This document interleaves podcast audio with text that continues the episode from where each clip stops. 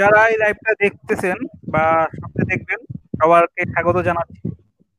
আজকে অনেকগুলা এলোমেলো বিষয় করা হয়েছে কিন্তু আসলে এলোমেলো না, এগুলোর মধ্যে একটা কানেকশন আছে। সেটা হচ্ছে যে, ভক্ত হিউমার এবং অক্রিকেট এটা হচ্ছে টাইটেল বাট কোথায় কোন দিকে চলে যাবে আমি শিওর আমি রিসেন্টলি একটা জিনিস ফিল করতেছিলাম যে যে পুরান মানুষের সাথে কথা বলা হয়, কথাগুলো যেহেতু ট্র্যাক রাখা হয় না রেকর্ড রাখা হয় না যে কারণে এই কথাগুলো কিছুদিন পরেই হারায় যায়। মানে এই কথাগুলো মনে থাকে না। কিন্তু এই কথাগুলো আসলে কোথাও রেকর্ড রাখা হয়। পরবর্তী আমার অনেক কাজে লাগে। বিশেষ করে আমার লেখালেখি এগুলো তো পরে আমি ভুলে যাই। কোথাও যদি রেকর্ড করে রাখার সুবিধা থাকতো, তাহলে এটা আমার বা আমার চিন্তা ভাবনাতে অনেক হেল্প করতো। তো এই জন্য আমি ফেসবুক থেকে সরে এখন ইউটিউবে লাইভটা করার চিন্তা করছি এবং আমি চিন্তা করছি যে যাদের সাথেই যে লাইভ করি ওগুলো ইউটিউবে জমায় রাখব।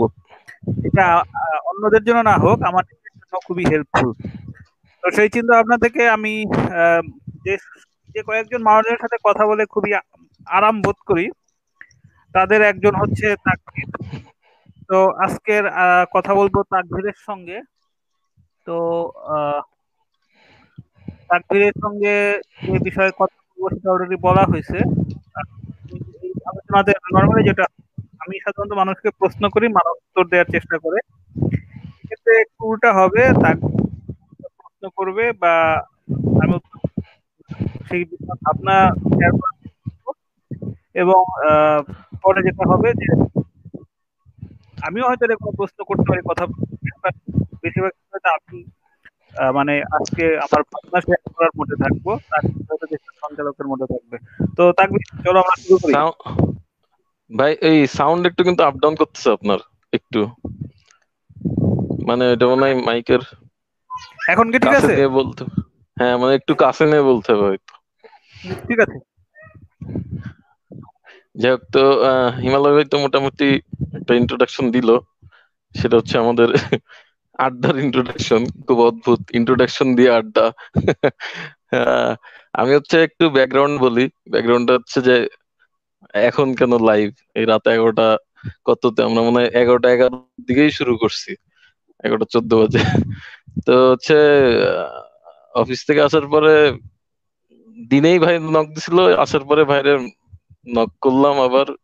বললাম কল দেই কল কথা বলতে বলতে একটা মানে কি, সেই একটা জোশ এসে গেল।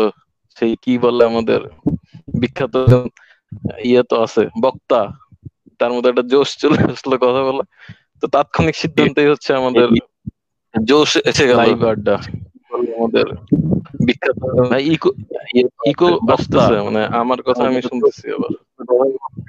তাৎক্ষণিক সিদ্ধান্তই হচ্ছে আমাদের জোশ এসে গেল। আড্ডা। আমাদের ইকো ইকো আসতেছে মানে আমার হচ্ছে এখন মনে ঠিক আছে। হ্যাঁ হ্যাঁ মানে ইউটিউবের ইউটিউবের মাইক মনে হয় অন হয়েছিল। তো যেগুলো নিয়ে আড্ডা দিচ্ছিলাম বেসিক্যালি হচ্ছে আমাদের এই ক্রিকেট বা এই ভক্তকুল ভক্ত শ্রেণি তাদের নিয়ে। তো হচ্ছে ভাই যেহেতু কোশ্চেন করতে বলছে নর্মালি ভাই কোশ্চেনই করি বেশি। তো এই এই টপিকের উপরে কোশ্চেন প্রথম যদি করি ভাই সেটা হচ্ছে এই আমাদের বাংলাদেশে যে ভক্তের সংখ্যা বেশি যে কোনো কিছুরই এর তো একটা হচ্ছে আমাদের কালচারাল ব্যাকগ্রাউন্ড আছে। তো সেই কালচারাল ব্যাকগ্রাউন্ড নিয়ে নর্মালি তো খুব একটা কথাবার্তা হয় না। ক্রিকেটের আগে ফুটবলের খুব জোর ছিল। ফুটবলের আগে মনে হয় পলিটিক্যাল একটু জ্বর ছিল। তো সবসময় হচ্ছে ভক্তকুল ছিলই কিছু না কিছুর। তো মানে আমরা তো বেশি ভক্ত হই কেন সবকিছুর ভাই? কি মনে হয় আপনার? তুমি কি আমরা বলতে শুধু বাংলাদেশের কথা বলতেছো? হ্যাঁ হ্যাঁ মানে বাংলাদেশ বা সাবকন্টিনেন্টের কালচার তো মোটামুটি এরকম। আমরা বাংলাদেশের মানুষজন বাংলা বাংলাদেশের কথাই বলি বাইরের না আমার তোমার এই প্রশ্নটার মানে বেসিক জায়গাটা একটু আপত্তি আছে। আমার মনে হয় ভক্ত বিষয়টা এটা কোনো স্থানিক ব্যাপার না। মনে করো বিটলস বিটলস এত জনপ্রিয় কেন? বা মাইকেল জ্যাকসন এত জনপ্রিয় কেন? বা মনে করো মাইকেল ফেলেপস সাঁতারু সে কেউ বাংলাদেশের না। বা এমন না যে বাংলাদেশের প্রায় এশিয়ার উপর নির্ভর করে এরা এত জনপ্রিয় হচ্ছে। না না ওই ভাই আমি হচ্ছে একটু একটু হচ্ছে ছোট এটাকে তুমি ওই জায়গা থেকে মনে হয় বিষয়টাকে পুরোপুরি দেখা না। ওই জায়গা থেকে বেসিক্যালি বলি নাই মানে জনপ্রিয় হবে বা তারকা হবে এটা তো স্বাভাবিক মানে যাদের এই ধরনের ট্যালেন্ট আছে বা ভালো পারফর্মার ট্যালেন্ট না বলে পারফর্মার বলি। যারা ভালো পারফর্মার তাদের একজন বলছে যে শোনা যাচ্ছে না। কার কথা শোনা যাচ্ছে? আমার কথা না তাকদিরের কথা? একটু একটু বলেন। মানে নাহিদ নাহিদ ইসলাম। মানে আমার কথা শোনা যাচ্ছে না তাকদিরের কথা শোনা যাচ্ছে না? কার কথা শোনা যাচ্ছে না? আবার আরেকজন বলছে শোনা যাচ্ছে। ওই ভাই সম্ভবত আপনারটাই হওয়ার কথা। ওই যে মাইক ধরে বলতেছেন তো মুখটুক নড়লে আর কি হয়তো একটু আপ ডাউন করতেছে সেটার কথা বলছে কিনা? ঠিক আছে আমরা যে বিষয়ে বলতেছিলাম হ্যাঁ, বলো। হ্যাঁ আমি বলতেছিলাম ভাই মানে সে তো জনপ্রিয় হবে বা হচ্ছে সে বিখ্যাত হবে সেটা ঠিক আছে। কিন্তু ওই যে তার প্রতি যে এক মানে এক চোখা ভাব বা একদম সে যেটা সহজ ইয়েতে বললে ক্যাচ ফ্রেজে বললে যে গড লেভেলে নিয়ে যাওয়া সে সেই জিনিসটার কথা বলছি যে ওইটা কি আমাদের এখানে বেশি বেশি কিনা বা বেশি হইলের কারণ কি? ও হ্যাঁ এইটা এটা একটা গুরুত্বপূর্ণ কথা যে এটা এই দিকে বেশি কিনা। আমার মনে হয় এইটা এটা আমি যেটা বলতেছি এটা অনুমান মাত্র বলতেছি কারণ আমি তো আসলে বাংলাদেশের বাইরে কোনো দেশে যাই নাই। এই জন্য আমেরিকা বা ইউরোপে আসলে এই জিনিসটা পারব না। এদিকে প্রথম কথা হচ্ছে আমার যেটা হাইপোথিস আমার হচ্ছে যে ইউরোপে বা আমেরিকাতে এটা কম হইতে পারে, কম হইতে পারে কারণ হচ্ছে যে ওদের ওখানে ইন্ডিভিজুয়ালিজম অনেক বেশি মানে ওদের কালচারে ইন্ডিভিজুয়ালিস্ট মনোভাব অনেক বেশি। মানে ধরো তুমি তোমার মতো থাকবে আর একজন আরেকজন মতো থাকবে, ওদের সোশ্যাল সোশ্যালাইজিং বা ওদের সোশ্যাল গ্যাদারিং এর কালচারটা এই দিক কালচারের মতো না। এইখানকার মানুষ কি? এইখানকার মানুষ ধরো পরচর্চা অনেক বেশি করে। মানে ধরো এই যে, তুমি আমি এক জায়গায় বসবো, এক জায়গায় বসে কথা বলব এটার মধ্যে দেখা যাবে করে অন্য একজনের প্রসঙ্গে আসতেছে এবং তার প্রসঙ্গে কথা বলতে বলতে আমাদের অনেক সময় চলে গেল। এই যে অন্যের প্রতি ধরো নেগেটিভলি দেখা হয়। আমি এটাকে কিন্তু খুব পজিটিভলি দেখি পরচর্চা। পরচর্চা জিনিসটা খুব দরকারি। পরচর্চা জিনিসটা তখনই মানে তোমার মধ্যে আসবে যখন তুমি আরেকজনকে চিন্তা করো। তুমি আরেকজনকে নিয়ে যদি চিন্তাই না করো, তাহলে তুমি তার ব্যাপারে চর্চা করব কীভাবে? মূলত পরচর্চা তো আসলে ধরো আমরা বলি পরস্তিকাতলতার জায়গা থেকে, তুমি পরস্তিকাতলতা এটা তো ধরো একটা নেগেটিভ ব্যাপার। কিন্তু তুমি যদি তার ব্যাপারে চর্চাই না করো, তাহলে তো সে তার মতো, তুমি তার মতো এক ধরনের বিচ্ছিন্ন জীবনযাপন করো এই জন্য পরচর্চাটাকে আমাদের লেখালেখিতে বা অন্যান্য আলোচনায় যত খারাপ ভাবে দেখা হয়, আমি এটাকে অ্যাপ্রিসিয়েট করি। পরচর্চা করা উচিত।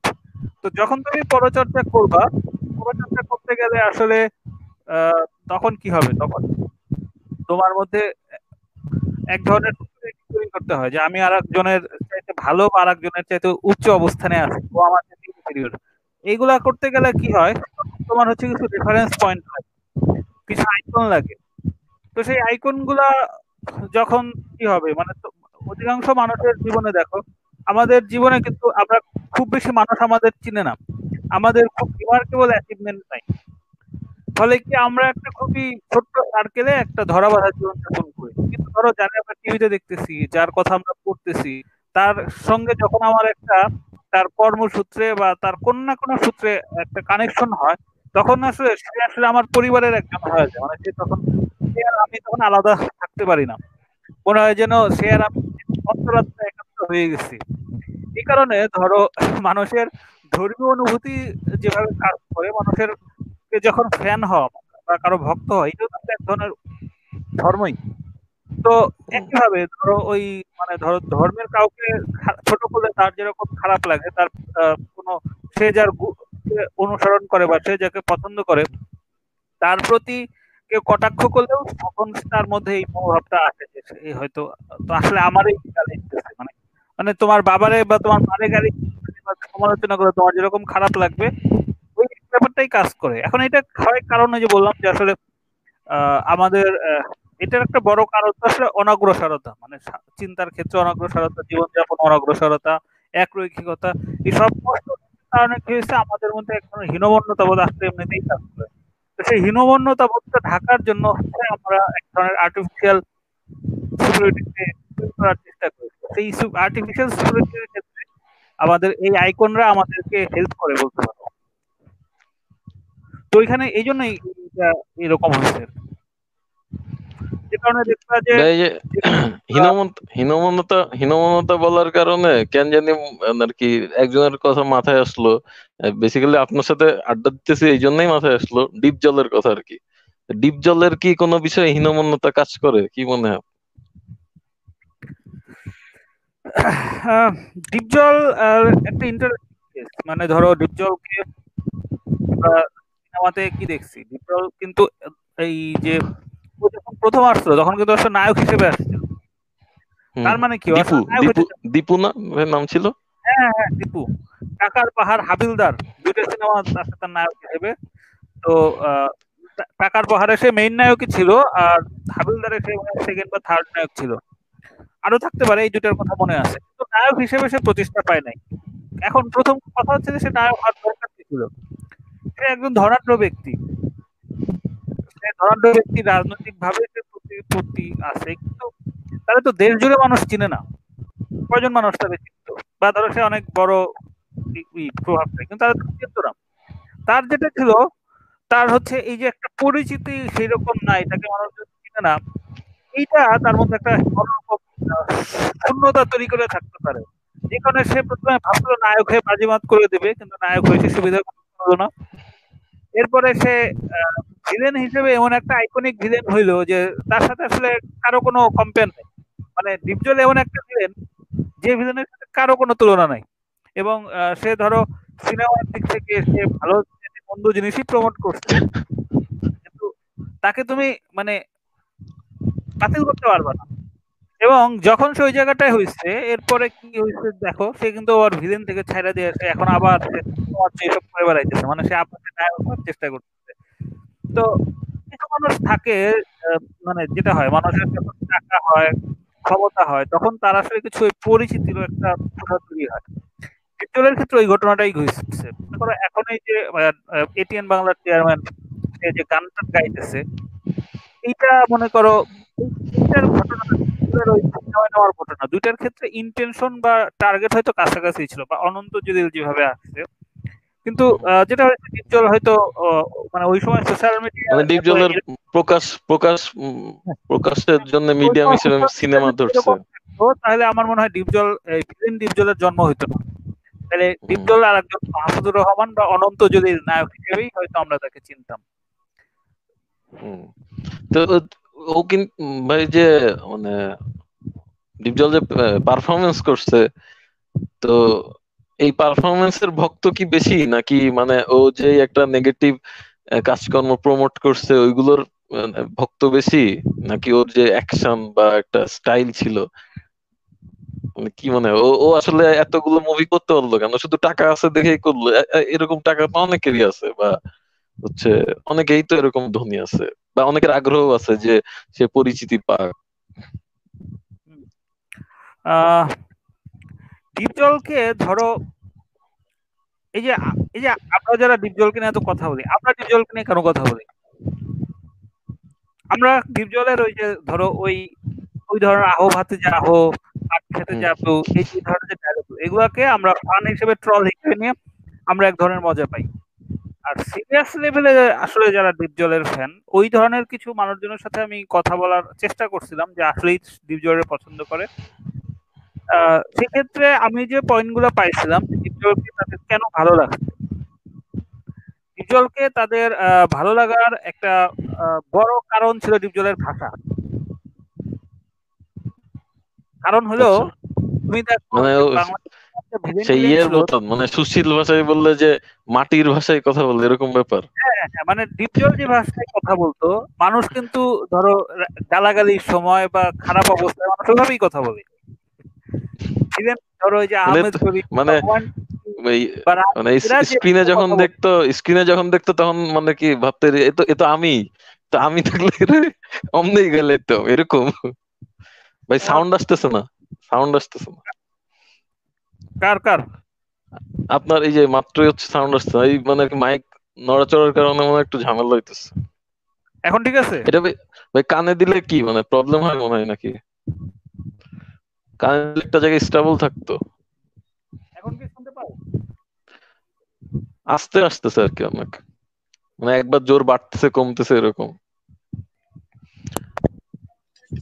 এখন কি শুনতে পাও হ্যাঁ হ্যাঁ এখন এখন এখন হইতেছে। এখন কি ঠিক আছে সাউন্ড হ্যাঁ এখন খুবই খুবই ক্লিয়ার ও হেডফোন খুলে ফেলাইছি তাহলে তো হেডফোন খুলে ফেলালেই ভালো। আমরা যদি শুনতে পারেন তাহলে এমনি ভালো ভালো হয়। এটা খুব ক্লিয়ার শুনতে হবে সবাই। হ্যাঁ হ্যাঁ মানে তুমি কি আমার কথা স্পষ্ট শুনতে পাচ্ছ? হ্যাঁ হ্যাঁ এখন এখন সবাই স্পষ্ট শুনতে হচ্ছে খুবই সুন্দর শুনতে হচ্ছে ও তাহলে হেডফোন খুলে ফেলাই ভালো করছি। এনিওয়ে হ্যাঁ। তো মানে এই ডিপজলের ভাষা একটা বড় কারণ আমি পাইছিলাম যাদের সাথে কথা বলছিলাম আর একটা ব্যাপার হলো যে নর্মালি যেটা হয় যে প্রায় সব সিনেমাতেই শেষে পুলিশ হচ্ছে ভিলেন মানে ভিলেনরে পুলিশ ধরে নিয়ে যায় অথবা পুলিশ ভিলেন ভালো হয়ে যায়। তো ডিপজল কিন্তু এরকম সিনেমা তুমি খুব কম পাবা যে ডিপজল শেষে ভালো হয়ে গেছে বেশিরভাগ আচ্ছা। ক্ষেত্রে ডিপজল ভালো হয় নাই বা ডিপজলের পুলিশে ধরে নিয়ে গেছে এরকম সংখ্যা অনেক কম। বেশিরভাগ সিনেমাতেই ডিপজল মরে যায়। মানে এবং মরার রাজীব আগে রাজীব আহমেদ শরীফরা হচ্ছে যে মরার আগে এই তো একটু ভালো কিছু কথা বলে যায় কিন্তু এরকম না। হ্যাঁ হ্যাঁ। তো ডিপজল হ্যাঁ ডিপজল দেখা গেছে বেশিরভাগ সময় মারা গেছে। এবং আরেকটা বড় ঘটনা হলো যে প্রায় বেশিরভাগ সিনেমাতেই নায়কের চাইতে ওর দাপট বেশি থাকে। মানে তামিল তামিল মুভি স্টাইল হ্যাঁ মানে ধরো অন্যান্য সিনেমায় ভিলেনের তেমন কিন্তু ই থাকে না রোল থাকে না। ভিলেন কি করে যে শুধু সে নায়কের নায়কের দাপটের কাছে অসহায় থাকে পর একটা প্ল্যান করে শেষে নায়কের মা ভাই মা ভাই বোনেদের ধরে আনে, পরে নায়কের প্রেমিকা বোনেরা নাচে। আমোদ ছুটি করে, নাচে, তাই তো? ডিপজলের ক্ষেত্রে কিন্তু দেখবে, সারা সিনেমাতেই সে নায়করা দৌড়া দৌড়ায় বেড়াইতেছে। এবং সে হচ্ছে একের পর এক হত্যাকাণ্ড, ধর্ষণ, নানা ধরনের কাহিনী ঘটায় চলতেছে। ফলে ও যে আসলে একটা ভয়ঙ্কর, হিংস্র, খারাপ লোক, এটা সিনেমাতে বারবার ওটা পাওয়া যায়, যেটা ধরো অন্য ইয়ের ক্ষেত্রে মেকি মেকি লাগে। আর এই যে মানে হিউমার এই মানে ডিপজলের ডায়লগগুলো তো আসলে ইন্টারেস্টিং মানে ধরো লোকজন যখন একজন আরেকজনের সাথে এই অশালীন কথাবার্তা বলে, তখন তো আসলে এই ধরনের কথাবার্তাই বলে। ধরো এই যে যখন ও তো ধরেন যে ও তো প্রকাশ ভঙ্গি হিসেবে ওইটা করতে পারছে অভিনয় বলে চালাইছে তাই মানে স্ক্রিনে এটা আমার ক্যারেক্টার এই জন্য আমি এটা করতে পারছি। এখন সেম মানে ওর যে যে মনোবাসনা বা ওর যে অভিব্যক্তি প্রকাশ এরকম তো প্যারালালি ধরেন যে আমাদের বাংলাদেশ ক্রিকেটও এরকম ক্যারেক্টার থাকতে পারে। মানে কাছাকাছি অত তো এক্সট্রিমিস্ট পাওয়া যাবে না। কাছাকাছি ক্যারেক্টার কার মনে হয়? কে মনে হয়? বাংলাদেশ টিমে ডিপজল টাইপ ক্যারেক্টার ভালো প্রশ্ন করছ। এটা তো চিন্তা করি নাই। এটার অ্যান্সার দিলে আবার মোটামুটি আপনি হচ্ছে ইনবক্স জুড়ে বেশ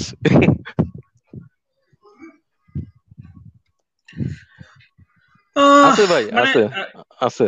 আছে তো নিশ্চয়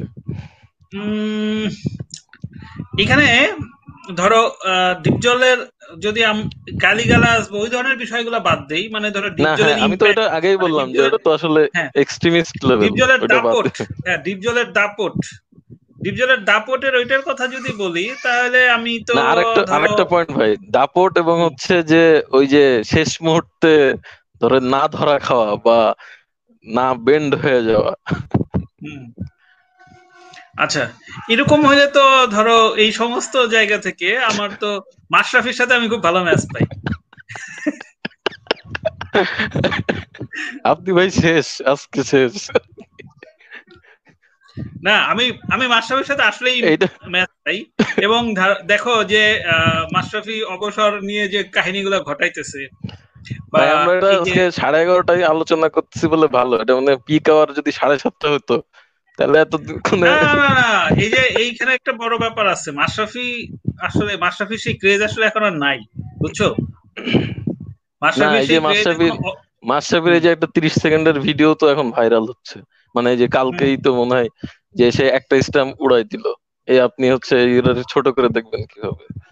বা সেটা যে শেয়ার এটা ভাইরাল এটা ভাইরাল করছে কারা? মানে ধরো যে যারা করছে, ওই সাংবাদিকদের তো ধরো নিজেদের ফেসবুক পেজে হাজার খানেক লাখ খানেক ফলোয়ার আছে। তো ওই যে শুরুতে আমরা যে ভক্তের কথা বললাম, সেই সেই একই রকমই তো, সেই ভক্তরা ছুটে আসছে, এই আর কি। কিন্তু মাশরাফির দুই হাজার উনিশ বিশ্বকাপের আগ পর্যন্ত যে ইম্প্যাক্টগুলা ছিল, সেইগুলার সাথে কিছুই কিছুই এখন আর অবশিষ্ট নাই। ইনফ্যাক্ট আমরা এক সময় এই মিডিয়ার কল্যাণে যে পঞ্চ পাণ্ডব নামের এক রাবিশ থিওরির সাথে পরিচিত ছিলাম। সেই রাবিশ থিওরিতে মনে হয় মুশফিক ছাড়া আর কেউই এখনও আর অবশিষ্ট নাই যে তার ইমেজ বা ইমপ্রেশন ধরে রাখতে পারছে। মুশফিক কখনোই খুব আহ, আহামরি লাইমলাইটে ছিল না শুধু কিপিং নিয়ে বেশি কথা হইতো কিপিং আর ক্যাপ্টেন্সি নিয়ে। যে কারণে ও এরকম আহামরি জনপ্রিয়ও ছিল না আবার ওইরকম আহামরি নিন্দিতও না। ও মোটামুটি সারা জীবন একটা স্টেবিলিটি ধরে রাখছে। ওদের ওদের ব্যাচের ব্যাচটার কারণে মনে হয় মানে ও যে বয়স বা যে ব্যাচে ছিল। হ্যাঁ হ্যাঁ, বাকি যারা আছে তাদের প্রত্যেকেরই তো এখন শনির দশা চলতেছে বলতে পারো। এখন তাদের আসলে এতে কি কি দোষ দেখেন ভাই? মানে পঞ্চ পাণ্ডব তো তারা দিতে বলে নাই। বা হচ্ছে হ্যাঁ ধরেন পঞ্চ পাণ্ডব তো তারা দিতে বলে নাই। তারা দিতে বল নাই হ্যাঁ দিতে বলেনি অবশ্যই দিতে বলেনি কেউ কি বলছে নাকি? কিন্তু যে কোনো কারণেই হোক এটা মানুষজন বেশ ই করছে মানে খাইছে আর কি। তবে ওই ওই সময় যদি বাংলাদেশ এই মানে আসলে তো কি হয়েছে? দুই হাজার পনেরো সালে বাংলাদেশ তিনটা সিরিজ জিতেই তো আসলে বাংলাদেশ ক্রিকেটের এত মাতামাতি। দুই হাজার পনেরো সালে বাংলাদেশ তিনটা সিরিজ জিতছে আর হচ্ছে টেস্টে এই তার আগে হচ্ছে তার আগে হচ্ছে যে এশিয়া এশিয়া এশিয়া কাপে কাছাকাছি গিয়ে একটা আবেগ টাবেগ তৈরি হইল না? না না আবেগ টাবেগ তৈরি হয়েছে কিন্তু মাঝখানে তো এই দুই হাজার বারো থেকে দুই হাজার চোদ্দ এই সময় তো বাংলাদেশ প্রচুর ম্যাচ আসছে। প্রচুর ম্যাচ আসছে এই সময় বাংলাদেশ। না ওই ওই হারা জিতা তো এখনও মানে খুব রিসেন্টলিও তো এত ম্যাচ জেতে নাই বাংলাদেশ মানে রিসেন্টলি বলতে করোনার আগে হ্যাঁ কিন্তু ওই সময় তো তার আগ পর্যন্ত মানে দুই হাজার পনেরো আগে বাংলাদেশ জিতছে জেতার মধ্যে কিছু। ওয়েস্ট ইন্ডিজের সাথে সিরিজ জিতছে নিউজিল্যান্ডের সাথে মানে দুইবার সিরিজ জিতছিল। তাও দেশের মাটিতে। কিন্তু বাংলাদেশে তো মনে করো ওয়েস্ট ইন্ডিজ নিউজিল্যান্ড এই দলগুলো এরকম আহামরি জনপ্রিয় না। বাংলাদেশে জনপ্রিয় হচ্ছে ইন্ডিয়া পাকিস্তান এরা জনপ্রিয়। না কিন্তু ভাই হচ্ছে যে তারও আগে ওই যে সাথে ইন্ডিয়া পাকিস্তান সাতের বিশ্বকাপে যখন হচ্ছে ইন্ডিয়া মানে ইন্ডিয়ারে হারাইলো আর কি। তারপরেই তো মোটামুটি এই যে যেই পঞ্চপাণ্ডব বলেন বা যাদের নিয়ে ক্রেজ বলেন এইটা তো মিডিয়া তৈরি করল দেখেই মনে হয় ধরেন যে এত ফোকাস আসলো বা সবাই আগ্রহ এখানে তোমার টাইমলাইন টাইমলাইনে টাইমলাইনে ভুল আছে। না না না। না না তোমার এইখানে টাইমলাইনে ভুল আছে। পঞ্চ পাণ্ডব এই শব্দের উদ্ভব ঘটছে দুই হাজার ষোলো বিশ্বকাপে। দুই হাজার ষোলো বিশ্বকাপ চলাকালে সম্ভবত মাশরাফির রুমে এই বাকিরা এসে আড্ডা দিতেছে সাকিব মুশফিক রিয়াদ তামিম।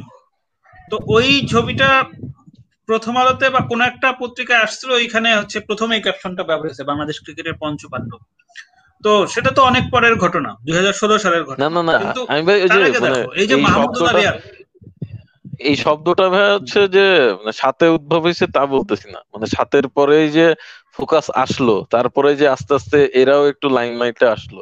তারপরে না পনেরো ষোলোর সময় এসে এদের এরা একটু সিনিয়র হওয়ার পরে তখন। লাইমলাইট না লাইমলাইটে কিন্তু আহ, এখানে লাইমলাইট যেমন ধরো মাশরাফি ও টিমে ঢোকার আগে থেকে ওর উপরে লাইমলাইট ছিল। তারপরে মনে করো সাকিব। সাকিব টিমে ঢোকার আগে ওইরকম ওর লাইমলাইট ছিল না ইভেন টিমে ঢোকার পরেও ওইরকম আহামরি ওর কোনো আলোচনাতে ছিল না। ও প্রথম আলোচনাতে আসছে ইনফ্যাক্ট নিউজিল্যান্ডের এগেনস্টে কোন একটা টেস্টে ওকে বলার হিসেবে খেলানো হয়েছিল সাতে বা আটে। ওই টেস্টে ছয় সাতটা না আটটা উইকেট পাইছিল। জেমিনি সিজন্সের সময়। তো ওই ওই ম্যাচটা ওর হচ্ছে তুমি টার্নিং পয়েন্ট বলতে পারো। তো এরপর থেকে কন্টিনিউয়াসলি বাংলাদেশের করে গেছে তারপর অলরাউন্ডার হয়ে গেল। বাংলাদেশের ক্ষেত্রে লাইমলাইটে আসার ব্যাপারটা তো সবসময় মানে প্রথম ম্যাচ খেলার পরেই বেশিরভাগ হয়। মানে সে এনামুল হক জুনিয়র হোক। না সাকিব কিন্তু সাকিব কিন্তু প্রথম দিকে এরকম আহামরি কোনো লাইমলাইটই ছিল না। সাকিবের লাইমলাইটটা বলতে পারো ওই মানে যখন অলরাউন্ডারে এক নম্বরে চলে আসলো তার আগে পরে কিছু সময় থেকে আসলে এটা শুরু হয়েছে। মানে সাকিব কিন্তু যেটা ধরো মাশরাফি বা তামিম যেটা পাইছে সাকিবের এটা কিন্তু রেডিলি পায় নাই। তামিম ও ধরো নাফিস ইকবালের ভাই তারপরে আকরাম খানের ভাতিজা এই কারণে ওর- নাম মানে ওর নাম ন্যাশনাল টিমে ঢোকার আগে থেকে আমরা জানতাম। মানে যারা ক্রিকেট ফলো করতো তারা জানতো যে এরকম মানে। আসতেছে একজন আসতেছে। হুম। তো তারপরে বিশ্বকাপে প্রথম ম্যাচেই জহির খানের বলে যে ছক্কাটা মারলো ওইটা ওর সিগনেচার হয়ে গেছে আর কি। ওইটার কারণে ওর যে নাম যশ খ্যাতি হয়েছে এটা ধরো একদম ওইখান থেকে তামিম একটা তামিমের ই হয়ে গেছে। আর মুশফিক মনে করো যে যাদের কথা বলতেছেন সবারই মোটামুটি কিন্তু হচ্ছে সম্ভবত মাশরাফি বাদে একটু সবারই হচ্ছে যেমন অনেক ভক্ত আছে আবার একেবারে খারাপ ইয়েও নাই মানে এটারও খুব কম নাই। হুম, সেক্ষেত্রে হচ্ছে যে মানে এইটা কি তাদের পারফর্ম করতে কোনো ইয়ে দেয়? মানে পারফরমেন্সে কি কোনো প্রভাব ফেলে? বা এর কি কোনো প্রভাব আছে কিনা আদেও আরে বাংলাদেশ কোনো দল হলো না। বাংলাদেশ বাংলাদেশও বাংলাদেশও একটা দল। এর আবার কি পারফরমেন্স এর কো- কো- মানে আমার কাছে বিষয়টা অবাক লাগে। বাংলাদেশকে আসলেই কোনো ক্রিকেট টিম আমি তো বাংলাদেশকে কোনো ক্রিকেট টিম বলে মনে করি না। মানে এত বিলেভারে সব ক্রিকেটার এত লেম ফিল্ডিং একটা বড় মাঠে খেলা হলে থ্রো করতে গেলে ফিল্ডারদের অবস্থা খারাপ হয়ে যায়। প্লেয়াররা বাংলাদেশ মানে ডমিনেন্ট করে ম্যাচ যেতে এরকম সংখ্যা তো আমি খুবই কম দেখি। বেশিরভাগ ক্ষেত্রে দেখা যায় অপোনেন্ট টিম কলাপস করে কোন একটা পার্টিকুলার ডেতে ওইটাতে দেখা যায় বাংলাদেশ আগে যায়। তুমি কিন্তু এগারো জন একটা দুইটা এগারো জন- না না তুমি এগারো জন এই দুই হাজার বিশ সাল হয়ে গেছে এখনও তুমি এগারো জন ই করো। মানে বেস্ট ইলেভেন সাজাও দেখবা আট নয়টা পজিশন প্রায় রেডি না কিন্তু এখানে কিছু কিছু পজিশন আছে না যেখানে যেখানকার জন্য নয়- এখনও আট- নয়টা আট নয়টা পজিশন রেডি এবং একটা দুটো পজিশন ফাঁকা এবং ওইটা নিয়ে সবসময় ডিবেট হয়। এবং যাদের রেডি তারাও কিন্তু কোনো কনসিস্টেন্ট পারফরমার না।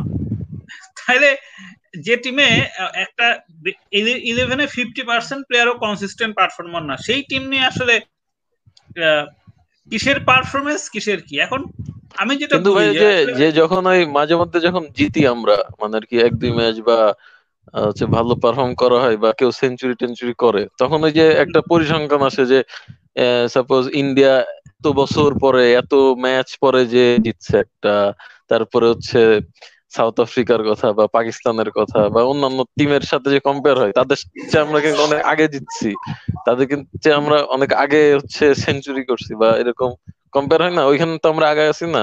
বাংলাদেশ দল হবে না কেন? এই সমস্ত স্ট্যাটিস্টিক্স অনেক ফাঁক ফোকর আছে। যেমন ধরো নিউজিল্যান্ড বোধহয় ছাব্বিশ বছরে প্রথম টেস্ট জিতছে। এখন নিউজিল্যান্ড যখন নিউজিল্যান্ড যখন টেস্ট স্ট্যাটাস পাইছে, তখন আসলে ক্রিকেট খেলতো কয়টা দেশ?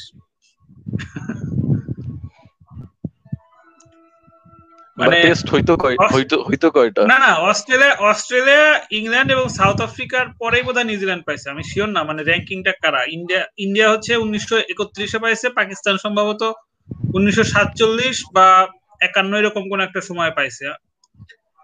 তো তাহলে ওই সময় খেলতো কয়টা দেশ?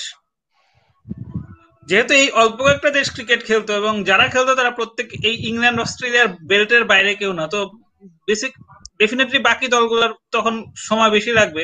এটা তো খুবই স্বাভাবিক ব্যাপার। আবার ধরো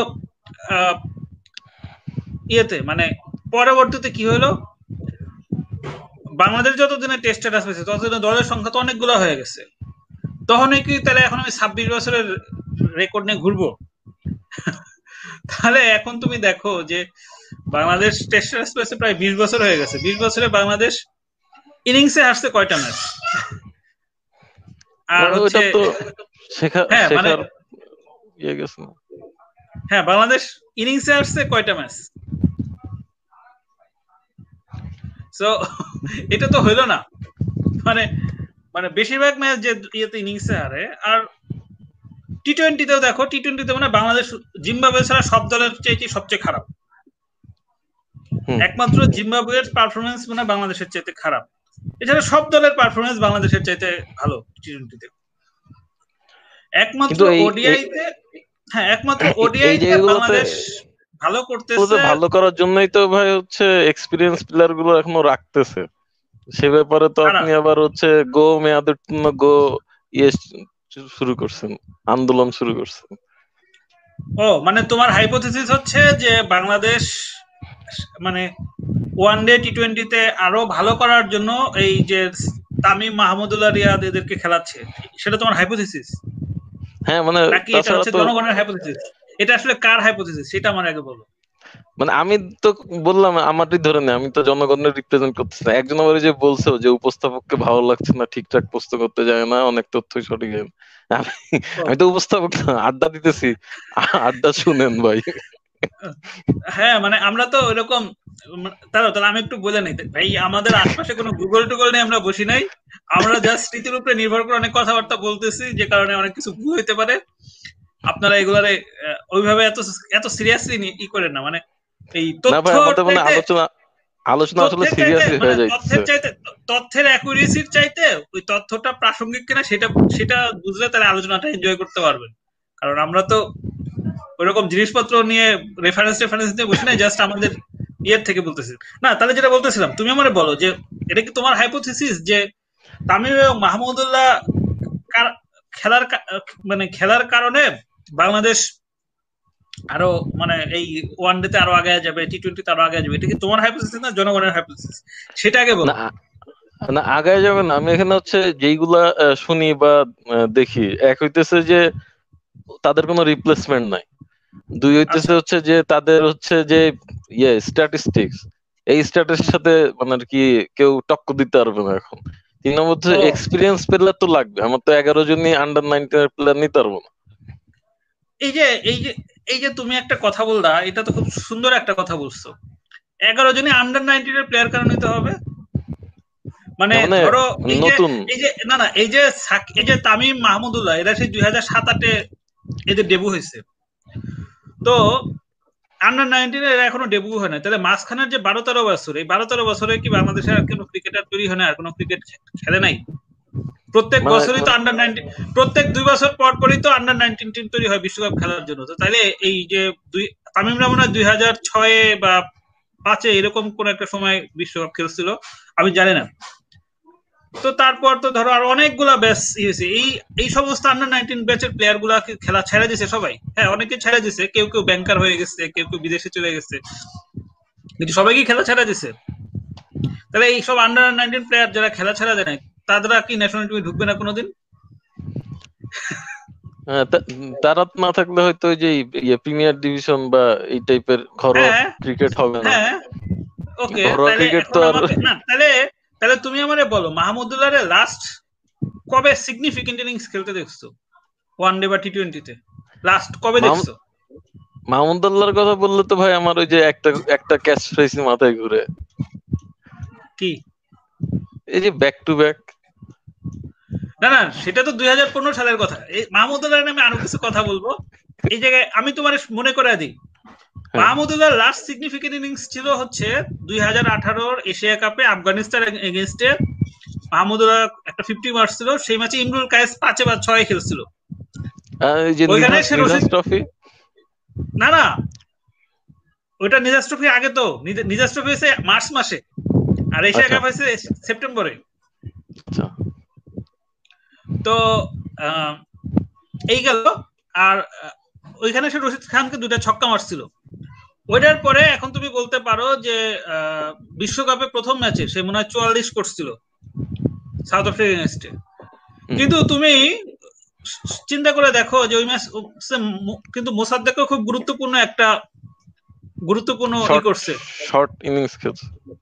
হ্যাঁ মানে তুমি এখন ইম্প্যাক্ট চিন্তা করে দেখো মাহমুদুল্লাহ ওইটার চাইতে মোসাদ্দেকের ইনিংসটা অনেক বেশি ফ্ললেস ছিল এবং মাহমুদুল্লাহ কিন্তু একটা ইজি লাইফ পাইছে যেটা ই ছিল না।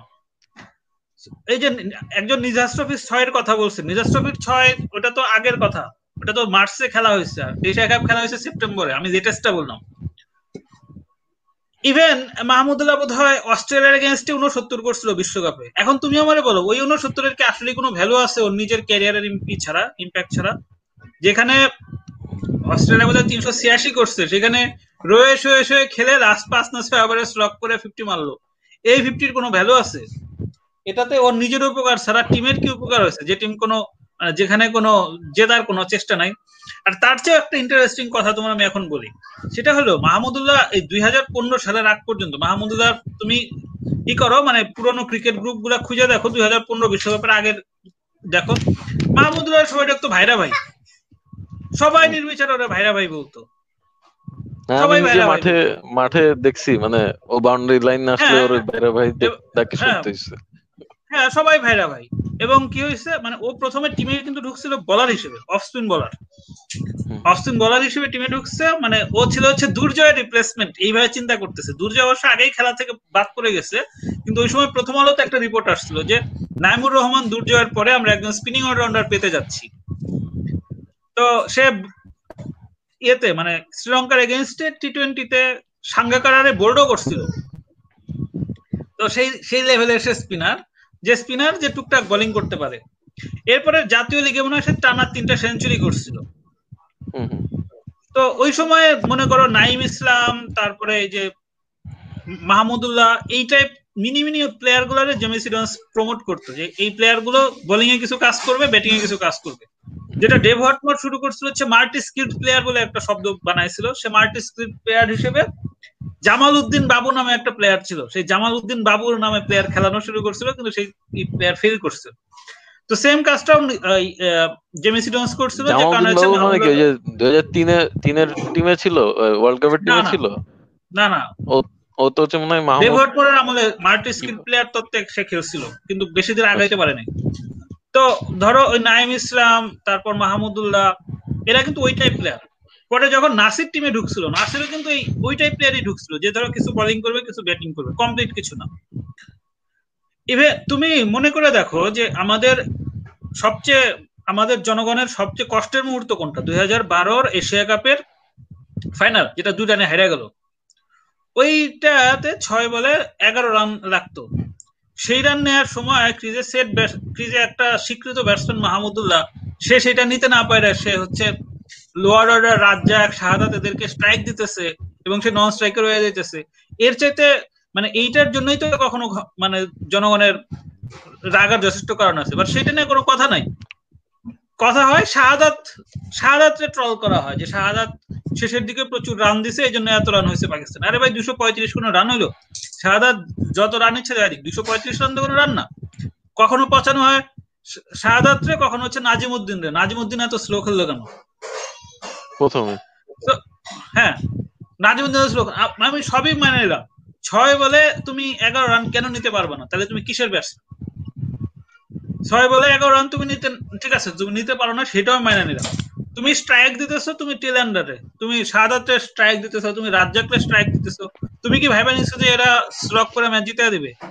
মানে ওই ম্যাচে মাহমুদুল্লাহর মাথায় আসলে কি কাজ করতেছিল, সেটা আমার জানা দরকার। আমার যদি কোনোদিন মাহমুদুল্লাহর সাথে দেখা হয়তো আমি শিওরলি এই প্রশ্নটা করতাম যে ভাই তোমার মাথায় কি চিন্তা করতেছিল যে তুমি লোয়ার অর্ডারে স্ট্রাইক দিতেছো কিসের জন্য? না এটা নার্ভাস হয়ে যেতে পারে না ভাই মানে কনফিডেন্স পাইতেছিলাম যে আমি পারব কি পারব না। হ্যাঁ তারপরে দুই হাজার এগারো বিশ্বকাপে ওই ইংল্যান্ডের সাথে যে ম্যাচটাতে হলো বাংলাদেশ জিতলো ওই ম্যাচে কি হলো? ওই ম্যাচে মাহমুদুল্লাহ ক্রিজে অথচ পুরা স্লক টক করে জিতে দিল হচ্ছে শফিউল। শফিউল একটা লোয়ার অর্ডার ব্যাটসম্যান বলার সে জিতাবে কেন? তাহলে মাহমুদুল্লাহ আসলে রোলটা কি?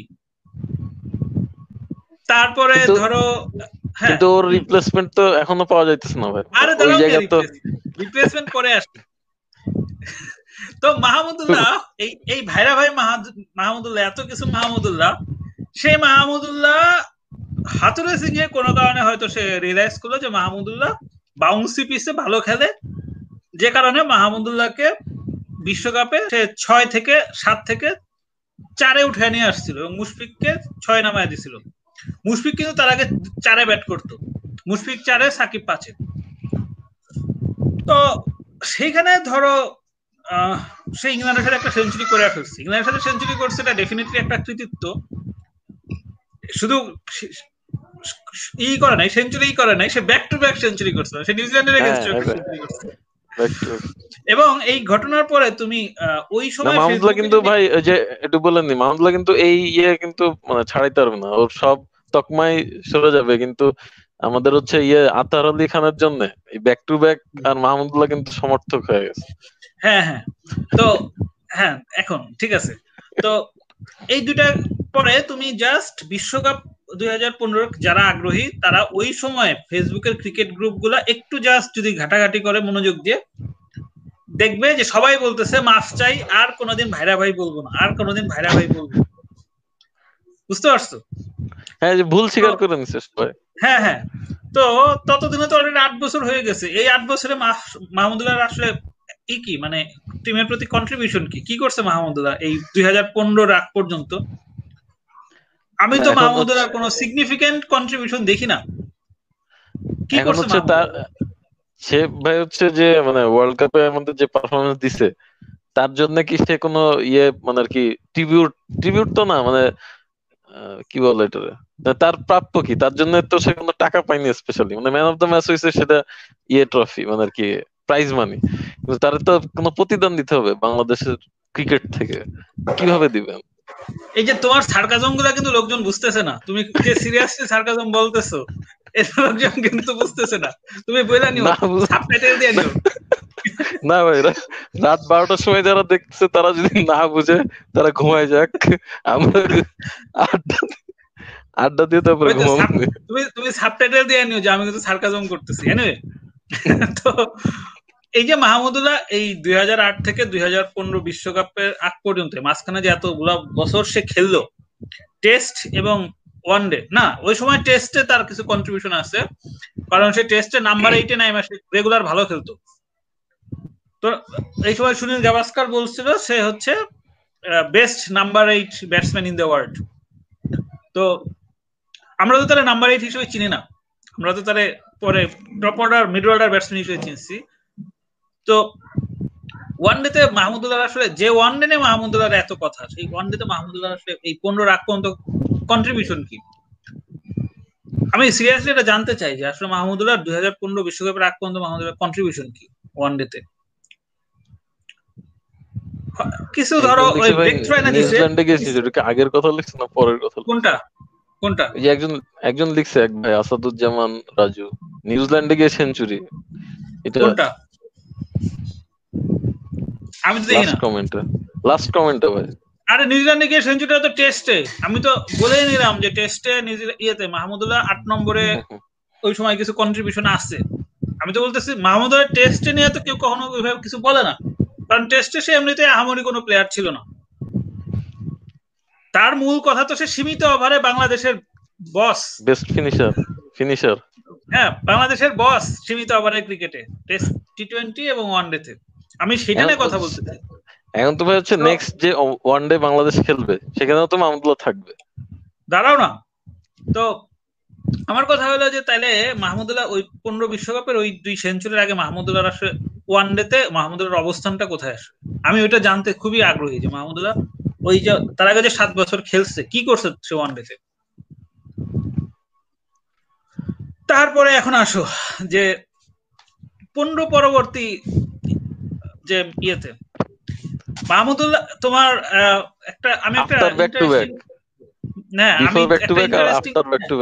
আমি একটা আমি ইন্টারেস্টিং টি টোয়েন্টি ম্যাচের ই বলি তোমারে। সেটা হচ্ছে ওয়েস্ট ইন্ডিজের এগেনস্টে ওয়েস্ট ইন্ডিজ সম্ভবত আগে ব্যাটিং করে দুইশো বা দুইশো প্লাস রান করছিল। বাংলাদেশ পুরো বিশ ওভার ব্যাটিং করছে এক উইকেট হারায় একশো পঁচাশি না কত করছে। সেই ম্যাচে মানে কে কে ব্যাটিং করছে তুমি জানো? তামিম ইকবাল এবং মাহমুদুল্লাহ রিয়াদ এখন ওই ম্যাচে তারা দুজনেই বেশ কিছু রান করছে। তাতে আসলে লাভটা কি হয়েছে মানে একটা দল করছে ভাই। হ্যাঁ মানে একটা দল দুইশো চেস করতে গিয়ে কোন মাত্র এক উইকেট হারে একশো পঁচাশি করবে। এইটা কি আসলে কোনো ক্রিকেটিং দিক থেকে এটার কোনো ক্ষমা হইতে পারে কিনা? না ভাই তারা তো হচ্ছে ব্যাট হাতে যেহেতু মাঠে নামছে তাদের দায়িত্ব রান করা। তারা যে রান করে নাই তা তো না। ও মানে তাহলে ম্যাচ কি দর্শক জিতে দিবে? ম্যাচ জেতা তো এত গুরুত্বপূর্ণ হইলে তো বাংলাদেশ অনেক আগে ক্রিকেট থেকে অবসর নিত। মানে বাংলাদেশ ক্রিকেট বোর্ডই ক্রিকেট থেকে অবসর নিয়ে নিত। না না সেটাই তো বলতেছি যে তাহলে তাহলে কি মানে ম্যাচ জেতা গুরুত্বপূর্ণ কিছু না? একটা সময় পর্যন্ত তো আমরা অনেক রান করতেই পারতাম না। মানে আমরা রান রান হওয়া দেখতেছি এটা দেখি তো অনেক ভালো লাগা তাহলে যে কথা না। বাংলাদেশ টিম রে আমি কোনো টিমই মনে করি না। এটা নিয়ে তোমার তো আপত্তি কেন?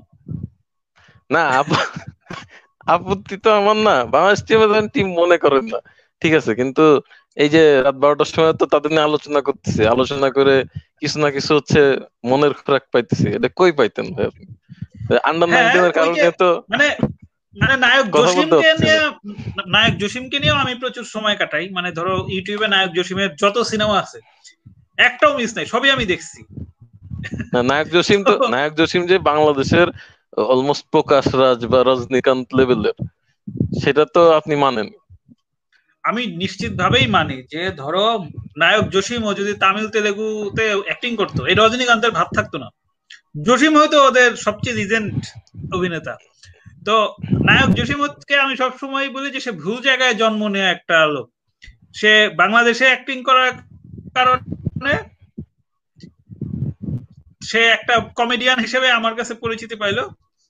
কিন্তু তেলেগু তামিল রজনীকান্ত চাইতে সেম ভাবে তার সেই সেম ভাবে ভাই তাহলে সেম ভাবে আমি যে নায়ক- মোহাম্মদ রফিক আমি নায়ক জসিম আমি নায়ক জসিম রে আমি নায়ক জসিম রে যে কারণে ই করি বাংলাদেশের ক্রিকেট টিম ওই কারণে আমি বলতে পারব বাংলাদেশের আমি তো মাঝখানে অনেক বছর বাংলাদেশের খেলা দেখি নাই। এই লিটন দাস আসার পরে এখন আবার বাংলাদেশের খেলা দেখা শুরু করছি। আমি মাঝখানে অনেক বছর বাংলাদেশের খেলা দেখতামই না। দেখতাম দেখলাম শুধু ব্যাটিংটা দেখতাম। বাংলাদেশের বোলিং আমি ফুল কবে দেখছি আমার মনে পড়ে না। ভাই জসিমের কথা মাঝখানে বললেন বলে এই যে জসিম জসিম হচ্ছে এত প্যাথেটিক হ্যাঁ এত প্যাথেটিক বাংলাদেশের বোলিং হ্যাঁ বলো কি বলতে চাচ্ছিলাম? হ্যাঁ ওই যে জসিম জসিমের যে ভুল জায়গায় জন্মগ্রহণের কথা বললেন সেই একই ভাবে মনে হয় না যে মোহাম্মদ রফিক আশরাফুল তারপরে মাহমুদুল্লাহ এরা ভুল জায়গায় জন্মগ্রহণ করছে। এরা যদি শ্রীলঙ্কা বা ইন্ডিয়া টিমে থাকতো তাহলে আরও ভালো ইম্প্যাক্ট রাখতে পারতো। মানে জসিমের জন্য সিম্প্যাথি কাজ করে মাহমুদুল্লাহর জন্য কাজ করে না এটা এটা এটা কেন ভাই? মানে আমি মানে ক্রিকেটে আমার আনফিট প্লেয়ার আমার একেবারে অপছন্দ। মানে ক্রিকেট হচ্ছে একটা অ্যাথলেট টাইপ খেলা এখানে আনফিট প্লেয়ার কেন খেলবে? এই কারণে আমি আকরাম খানের দেখতে পারতাম না এই কারণে আমি ইন্ডিয়া আমরা পছন্দ করি না। একই কারণে আমি এই যে এখন যে ইয়াসিন রাব্বি ছেলে একটা আছে ওরে আমার দেখতে ইচ্ছে করে না। মাহমুদুল্লাহ নিশ্চিত ভাবে ওদের মতো বালকি না কিন্তু খুবই লেজি খুবই আনফিট ওর যখন ছোট ছিল মানে সেই দুই হাজার আটের যখন আসছে, তখনও সে অ্যাথলেট ছিল না, বাজে ফিল্ডার ছিল, দৌড়াইতো না। ধরো, কোনোদিন আমি ওর একটা ডাইভ দিয়ে চার বাসাইতে এমনি সচরাচর দেখি নাই, খুব কম।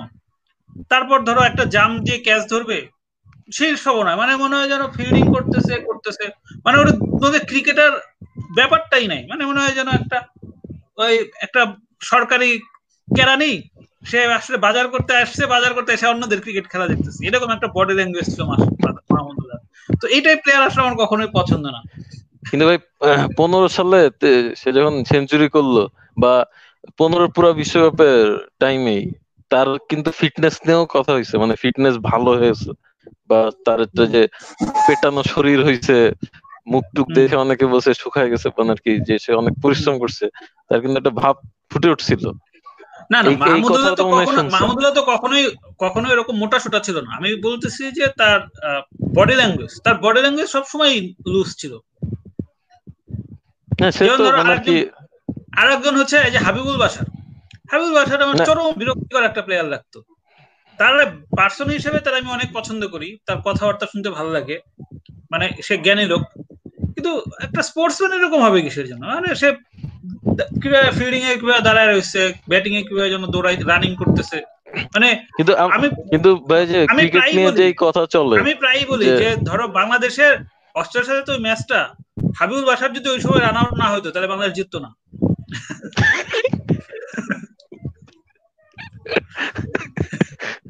সাপে বড় হইছে সেটা হ্যাঁ হ্যাঁ। হাবিবুল বাসার যদি ওই সময় রান আউট না হতো তাহলে বাংলাদেশের ওই ম্যাচ জেতার কোনো কারণে থাকতে পারে না। কিন্তু ভাই বলতেছি যে এই যে নেক্সট বাংলাদেশ যে ওয়ানডে খেলবে সেখানে তো মাহমুদুল্লাহ থাকবে। মানে মাহমুদুল্লাহর জায়গা তো ফিক্স এখন এরকম যখন পরিস্থিতি হুম এরকম যখন পরিস্থিতি তখন মানে মাহমুদুল্লাহ কি জাস্ট শুধু ও নিজে বুঝতেছে যে ওর আর হইতেছে না বা ওর মেয়াদ উত্তীর্ণ আপনার ভাষায় তার জন্য সে খেলা ছেড়ে দিবে বা ইয়ে হয়ে রিটায়ারমেন্টে চলে যাবে? না এটা হয় নাকি? ধরো আমি লেখালেখি করি? আমার বই পড়ে মানুষজন বলতেছে আপনার লেখা কিছুই হয় না। আপনার আপনি মেয়াদ উত্তীর্ণ হয়ে গেছে লেখক হিসেবে। তা আমি কি লেখালেখি ছেড়ে দিব? কি করতে হবে? প্রকাশককে বলতে হবে যে তো আপনার বই আমি আর ছাপাবো না। আমি দশ প্রকাশকের কাছে ঘুরলাম প্রত্যেকে আমাকে ঘৃণা ভরে প্রত্যাখ্যান করল। তারপর আমি ধরো নিজের টাকায় প্রকাশ করতে গেলাম দেখলাম আমার ব্যাংকে টাকা নাই। একমাত্র না, একমাত্র সেক্ষেত্রে আমি লেখালেখি বন্ধ করতে পারি। আপনার ব্যাংকে টাকা আছে কিন্তু হচ্ছে কোনো প্রিন্টার্সও আপনার ইয়ে ছাপাইতে চাইলো না। না প্রিন্টার সেটা ছাপাইতে চাপাবে না কেন? প্রিন্টার টাকা পেলে অবশ্যই ছাপাবে কেন ছাপাবে না? তার ব্যবসা। না আপনার লেখা তাদেরও খারাপ লাগতে পারে মানে এতই খারাপ লাগবে যে আপনার ছাপাবেই না। তো- মানে যে কারণেই হোক মানে ওই সিদ্ধান্তটা এখানে আসতে হবে যে আমি লেখা ছাড়তে বাধ্য হব। আমি নিজ থেকে ছাড়বো সেরকম না কিন্তু। একইভাবে এখন তাহলে তাহলে তো মাহমুদুল্লাহ মানে ব্যক্তি মাহমুদুল্লাহ বা প্লেয়ার মাহমুদুল্লাহর কোনো দোষ নাই। আপনি বলতেছেন যে মানে তুমি দেখো সে এই যে তাহলে তাহলে ভাই হচ্ছে গো না, না, আমার কথাটা তাহলে করো। এই যে ধরো আমি একটু ভাই বলি গো গো গো কেন তাহলে? মানে নির্বাচকদের নিয়ে কেন লেখা নেই? মানে দোষ মানে এই পাওয়ার তো নির্বাচকরা রাখে যে মাহমুদুল্লাহ খেলবে না দলে। এই পাওয়ার তো নির্বাচকদের আছে। নির্বাচকদের নিয়ে কেন প্রশ্ন নেই বা মানে আর কি রেগুলার লেখা নেই। যতটা না, মাহমুদুল্লাহ তুমি নিয়ে তাহলে আছে। তুমি- তাহলে ফলো করো নাই।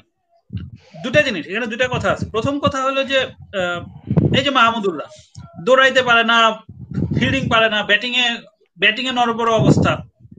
তারপরে পনেরো লাখ টাকা পাওয়া যাইতেছে। এবং ধরো বিপিএল হলে এটা নিশ্চিত ভাবে পঞ্চাশ ষাট লাখ টাকা হইতো। তো এই ভাই যে একটা জিনিস মনে পড়ল। এই বিপ টেস্টে হচ্ছে কি ও তো পাস করছে না?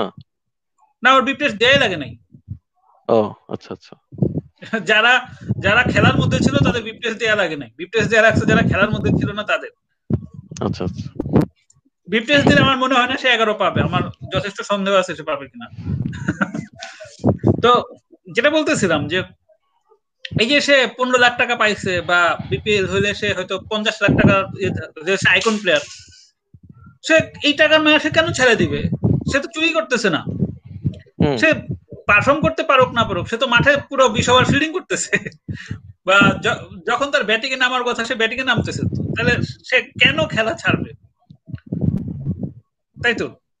তার তো কোনো কারণ নাই। সে তার মতো খেলতে থাকবে। এখন নির্বাচকদের চয়েস নিবে কি নিবে না। এ ব্যাপারে আমি কিন্তু গতকাল বা তার আগের দিন লিখছিলাম যে আসলে নির্বাচকদের তো কিছু করার নাই। কারণ যারা ধরো নির্বাচক হয় তারা তো সবাই কম বেশি এক্স ক্রিকেটার তারা টপ লেভেলে খেলার পর তারা কি বোঝে না যে কোন প্লেয়ারদের চলবে কোন প্লেয়ারদের চলবে না? বোঝা উচিত। আমরা এই যেখানে বুঝতেছি যারা কোনোদিন প্রফেশনাল ক্রিকেট খেলে না তারা কি বোঝে না? কিন্তু ধরো এই যে তামিম ইকবাল তামিম ইকবালের এন্ডোর্সমেন্টের সংখ্যা কত বলতো মিনিমাম অনেকে সাত আটটা তো হবেই। হ্যাঁ সাত আটটা তো হবেই। রিয়াদেরও কিছু না কিছু এন্ডোর্সমেন্ট আছে। তো এই যে এত এত স্পন্সর এখন এই সমস্ত প্লেয়ারে তুমি যদি দল থেকে বাদ দিয়ে দাও দলে তো নতুন কোনো তারকা নাই। স্পন্সরের জন্য লাগবে তারকা। এই যে ধরো মুস্তাফিজ তারকা এরকম আরও কিছু তারকা লাগবে। লিটন দাসের তারকা হইতে হবে সৌম্য সরকারের তারকা হইতে হবে মাহাদি হাসান এদের তারকা হইতে হবে। এরকম তারকা হলে তখন আবার ধরো স্পন্সর পাওয়া সহজ হবে। একেবারে তারকা ছাড়া দল হয়ে গেলে তো কিন্তু এই ই এই হবে না, তারকা মানে বানানো তার তারকা বানানোর প্রসেসে তো ভাই ওর যে ক্রিকেটের পোস্টার বয় তারপরে হচ্ছে পঞ্চপাণ্ডব তারপরে হচ্ছে তো মনে পড়তেছে না এখন। হ্যাঁ। নড়াইল এক্সপ্রেস তো আছে মানে সেটা হ্যাঁ। তো সে তখন স্পিডের জন্য ছিল। সেখানে ওই সিম্পাথির ইস্যু আছে। তো সেখানে তো মিডিয়ার ইয়ে আছে। মানে আপনি যদি নতুন ট্যালেন্ট ইয়ে করতে চান? সেটাই তো বলতেছে যে স্পন্সর তোমার স্পন্সর লাগবে তো? মানে ক্রিকেট খেলার এই যে তুমি টিভিতে দেখাইতেছো, এত কিছু করতেছো, লাখ লাখ কোটি কোটি টাকা খরচ হইতেছে টাকা কোথেকে আসবে? বিসিবি বিসিবি কি টাকা উৎপাদন করে? উৎপাদন তো করে না। সে কি করে? সে অ্যাকচুয়ালি তার এই সার্ভিসটা বেচে। সার্ভিসটা বেচে কার কাছে? আমাদের কাছে। আমরা সেটা কিনি। কিন্তু আমরা আমরা যাতে আমরা যাতে কিনি, এই কেনার কাজটা করে দেওয়া হচ্ছে বিভিন্ন কোম্পানি ধরো কিউট ম্যাগি নুডলস তারপর ফুড পান্ডা এরা আমাদের হয়ে ওই মার্কেট প্লেসের কাজটা করতেছে। এখন তোমার দলে যদি কোনো তারকা ক্রিকেটার না থাকে তাইলে একটা সমস্যা তো তাহলে তুমি স্পন্সর পাবা কেন? আর না দ্বিতীয় আমি কথা আমি হ্যাঁ, আমি দ্বিতীয় বলতেছি যে এই তারকা বানানোর দায়িত্ব কি মিডিয়ার মিডিয়ার বেশি নাকি কেউ একজন একদম আউটস্ট্যান্ডিং পারফর্ম করেই তারকা হইতে হবে? তার মানে আউটস্ট্যান্ডিং খুব না করেও তো বাংলাদেশে বাংলাদেশে খুব আউটস্ট্যান্ডিং পারফরমেন্স কে কবে করছে? বাংলাদেশে সেটাই বলতেছিলাম যে আউটস্ট্যান্ডিং না করেও তো অনেকেই তারকা আছে। হ্যাঁ বাংলাদেশ বাংলাদেশ টপ লেভেলের টিমের সাথে কয়টা ম্যাচ খেলে? বাংলাদেশ এই দুই হাজার এগারো বিশ্বকাপ মানে দুই হাজার এগারো বিশ্বকাপের পরে অস্ট্রেলিয়ার সাথে কয়টা ম্যাচ খেলছে? ইন্ডিয়ার সাথে কয়টা ম্যাচ খেলছে? ইংল্যান্ডের সাথে কয়টা ম্যাচ খেলছে? খুবই হাতে বাংলাদেশের ম্যাচ হচ্ছে। বাংলাদেশের ইয়ে না হচ্ছে ওরা না চাইলেও হবে না Zimbabwe West Indies Sri Lanka. Sri Lanka তো হচ্ছে তো অনেক শ্রীলঙ্কা তো তো অনেক পরে অ্যাড হইছে। মানে ওদের যখন খারাপ অবস্থা। হ্যাঁ। তো এদের সাথে ম্যাচ খেলেই তুমি যদি কিছু একটা করো এইটারে তো ফুলে ফাঁপে বিরাট করে ই করতে হবে। বাংলাদেশে এই দুই হাজার উনিশ বিশ্বকাপে সাকিবের এই পারফরমেন্স ছাড়া বাংলাদেশের আসলে কোনো আউটস্ট্যান্ডিং পারফরমেন্স আছে। ওই জন্যই তো ওই যে হ্যাঁ। কয়েকজনের নাম বললাম তারা হচ্ছে ভুল জায়গায় জন্মাইছে কিনা মনে করেন কিনা। মানে তারা হয়তো আমার যে মনে হ্যাঁ, হয় হ্যাঁ, মানে মোহাম্মদ রফিক যদি শ্রীলঙ্কায় performance- জন্মাইতো তাহলে মুরালি ধরনের সাথে সাথে মোহাম্মদ রফিক যদি শ্রীলঙ্কায় জন্ম নিত তাহলে সে শ্রীলঙ্কা থার্ড ডিভিশনে ক্রিকেট খেলতো। ন্যাশনাল টিমে আমি যাই তার জায়গা পর কোন রকম কোনো কারণ দেখি না। না এই যে মানে আফসোস লাগতো যে ওই স্লিপে যতগুলো ক্যাচ মিস হয়েছে রফিকের বলে। হুম, হুম। এ তো প্রায় কুমলের উইকেটের সমান না? এখন কথা হলো যে স্লিপে কি করছে? স্লিপে ক্যাচ উঠছে কিন্তু শ্রীলঙ্কায় কি রফিক ওই স্লিপের বোলিং করার ওই পর্যায়ে আসার সুযোগ পাইতো? না আমরা তো ওই জায়গায় জন্ম জন্মানো বলতে ধরে নিছি যে ন্যাশনাল টিমে খেলতো। না এই এই সমস্ত কথাবার্তা বলে তো মানুষ ইমোশনালি হচ্ছে এক্সাইটেড করা যায় যে এই যে ধরো বাংলাদেশ ছোট ছোট টিমের এগেনস্টে কিছু পারফর্ম করে যেভাবে ফুলায় ভাবে আমাদের বিলিভ করানো হয় যে এইটা সেটা যেমন ধরো এই যে যারা যারা বড় টিমের সাথে পারফর্ম করতো ভাই তারা তো তারা তো এত লাইমলাইট পায়নি। মানে তারা বলতে অনেকেও তো না সারিয়ান নাফিসের কথা যদি বলতে সে তো বড় টিমের সাথে ভালো খেলতো। বড় টিম বলতে অস্ট্রেলিয়ার সাথে মনে হয় ভালো খেলছে। তাও তো এত লাইমলাইট পায়নি লাইমলাইট পাইতো ধরো সারিয়ান হাফিজ যে ম্যাচটাতে টেস্টে একশো আটত্রিশ করল, ওই টেস্টটাতে যদি বাংলাদেশ জিততো, তাহলে সেটা অনেক গুরুত্ব বহন করতো। আলটিমেটলি হেরে যাওয়া ম্যাচের পারফরমেন্স নিয়ে বিশেষ কোনো মাথা ব্যথা কিন্তু মানুষের থাকে না। এই যে মনে করো, আশরাফুল যে ম্যাচটাতে বাহান্ন বলে চুরানব্বই করল ওইটার ব্যাটিং কিন্তু অস্ট্রেলিয়ার এগেনস্টে একশো যে করল সেটার তুলনায় অনেক বিধ্বংসী। সেই লেভেলের বিধ্বংসী ছিল। কিন্তু আশরাফুলের এই বাহান্ন বলে চুরানব্বই নিয়ে বেশি কথা হয় না আশরাফুলের এই একশো নিয়ে বেশি কথা হয়? কারণ দিন শেষে হ্যাঁ দিন শেষে দিন শেষে তুমি আসলে রেজাল্ট দেখতে যাবা। তো বাংলাদেশ এই ইন্ডিভিজুয়াল পারফরমেন্স আসলে লাভ কি? ভাই এই যে-? এই যে ভাই রেজাল্ট ছাড়াই এত এত টাকা এখানে আছে। এটা একটা মানে আর কি কি বলে মানে ক্রিকেট ক্রিকেট অর্থনীতিতে একটা নিপাতনের সিদ্ধ ব্যাপার না? না টাকা মানে বাংলাদেশ তো অলমোস্ট চার পাঁচ নম্বরে ধরা হয় মনে হয়। মানে টাকার না না টাকা আসবে না কেন? টাকা টাকা আসবে না কেন? টাকা আসবে না কেন? বাংলাদেশে এই সাকিব খানের সিনেমা কোনো মানে কোন শিক্ষিত মানুষ দেখে আসলে মানে শিক্ষিত মানুষ বলতে বলতেছে যে, ধরো তোমাদের বয়সী ছেলে পেলে যারা ভার্সিটিতে পড়ছে বা পড়ে, এদের কেউ কি সাকিব খানের ফ্যান আছে? কয়জন? বা ধরো এই যে এই বাংলাদেশের বইপত্র, এরা কয়জন পড়ে? মানে আমার মূল কথা হলো যে, বাংলাদেশের এন্টারটেনমেন্ট সেক্টরে কোনোটাই তো গ্লোবালি কম্পিট করে না। ইভেন বাংলাদেশের ফুটবলের র্যাঙ্কিং মনে একশো আশির পরে। আমি জানি না বাংলাদেশের র্যাঙ্কিং আসলে কত। একশো আশির পরে হওয়ার কথা। হ্যাঁ আরও বাংলাদেশে আছেই আছে একমাত্র ক্রিকেট এখন ধরো ইন্ডিয়ার বাইরে অন্য কোনো দেশে ক্রিকেট নিয়ে ওরকম সেরকম কোনো মাতামাতি নাই। ইন্ডিয়া ইংল্যান্ড এবং অস্ট্রেলিয়াতে ক্রিকেট ক্রেজ আছে কিন্তু ইন্ডিয়ার মধ্যে এরকম মাতামাতি নাই। এই হচ্ছে ক্রিকেট মানে ক্রিকেট মানে আসলে ইন্ডিয়ার ওই বলা হয়, এরকম একটা ভাব ইয়েতে। নাহলে তুমি দেখো সারা পৃথিবীতে ক্রিকেট আসলে কোনো খেলা হিসেবেই তো কেউ গণ্য করে না। মানে ক্রিকেট তুমি ইয়েতে যাও মানে কাতারে যাও ক্রিকেট নিয়ে কারও। কয়জন ক্রিকেট করা আছে যে কোনো দেশে যাও। ফুটবল সারা পৃথিবীর প্রায় সব জায়গাতেই ফুটবল নিয়ে কথা শুনবা। তুমি এই যে মানে- ম্যারা- ম্যারাডোনা মারা গেলেও আর আরেকবার হ্যাঁ। সেটার প্রভাব দেখা গেছে। এই যে মানে এই দুই হাজার উনিশ বিশ্বকাপে ইংল্যান্ডে যে বিশ্বকাপটা হলো তুমি ওটার ই দেখছ মানে মানুষ মানুষের কোনো আগ্রহ আছে? আছে খুবই হ্যাঁ, সামান্য। একই সময়ে ধরো একই সময় বিশ্বকাপে ইংল্যান্ডের ম্যাচ হচ্ছে বনাম হচ্ছে ম্যানচেস্টার ইউনাইটেড খেলা হইতেছে। আমি দেখছিলাম যে ওই সেটা সম্ভবত উনিশশো নিরানব্বই বিশ্বকাপ যখন আবার ইংল্যান্ডে হয়েছিল ওরকম একটা রিপোর্ট পাইছিলাম যে ইংল্যান্ড ন্যাশনাল টিমের ম্যাচ। এগেনস্ট হচ্ছে ম্যানচেস্টার ইউনাইটেডের EPL খেলা। হ্যাঁ সবাই ম্যানচেস্টার ইউনাইটেড চলে গেছে। তো ক্রিকেট নিয়ে আসলে এই ইন্ডিয়া এবং পাকিস্তান এইটার বাইরে আসলে ক্রিকেট নিয়ে ওরকম কারোরই কোনো মাথা ব্যথা নেই। আমার সবচেয়ে হাসি আসে যখন আমি শুনি যে সাকিব আল হাসানের কারণে নাকি বিশ্বে ও বাংলাদেশে চিনছে। বাংলাদেশে চিনে না, এরকম বহু মানুষ সাকিবের কারণে নাকি বাংলাদেশে চিনে। তো ক্রিকেট নিয়ে যার কোনো মাথা ব্যথা নাই সেখানে সাকিব অলরাউন্ডার হয়েছে না হয়েছে তো বাংলাদেশে চিনবে। এইটা যে আসলে কত বড় লেম একটা কথা, এটা যখন মানুষ বলে তখন সেটা হলে ভালো হয়। মানে কথা ওই সময়টা বললে সবচেয়ে মজা পাওয়া যায়। তো এরকম আর কি। তো এই জন্য যেহেতু ক্রিকেট যতই তুচ্ছ একটা খেলা ধরা যাক যে তুমি মানে ক্লাস মানে ক্লাসে তিনজন স্টুডেন্ট তার মধ্যে তুমি হচ্ছে ফার্স্ট বয় সেটা তো একটা বিরাট ব্যাপার। তুমি তিনজনের মধ্যে ফার্স্ট তো হয়েছে। স্টুডেন্ট সংখ্যা যাই হোক, তুমি ফার্স্ট তো। তো বাংলাদেশ এরকম আর কি যে ক্রিকেট খেলে মানে টপ লেভেলে খেলে যে কয়টা দেশ তার মধ্যে বাংলাদেশ একটা। আইসিসি সদস্যভুক্ত দেশ একশো পাঁচ বোধ হয় সহযোগী টহযোগী মিলে। তো যেমন ধরো আর্জেন্টিনাও কিন্তু ক্রিকেট খেলে তুমি জানো। আর্জেন্টিনাও কিন্তু ক্রিকেট খেলে। Even ninety seven ninety nineteen ninety সেভেনে যে ই হইল মানে আইসিসি ট্রফিতে বাংলাদেশ চ্যাম্পিয়ন হলো ওইখানে কিন্তু বাংলাদেশ আর্জেন্টিনার এগেনস্টেও ম্যাচ খেলছে। ওইটা জানতাম না তবে এখন খেলে এটা জানি।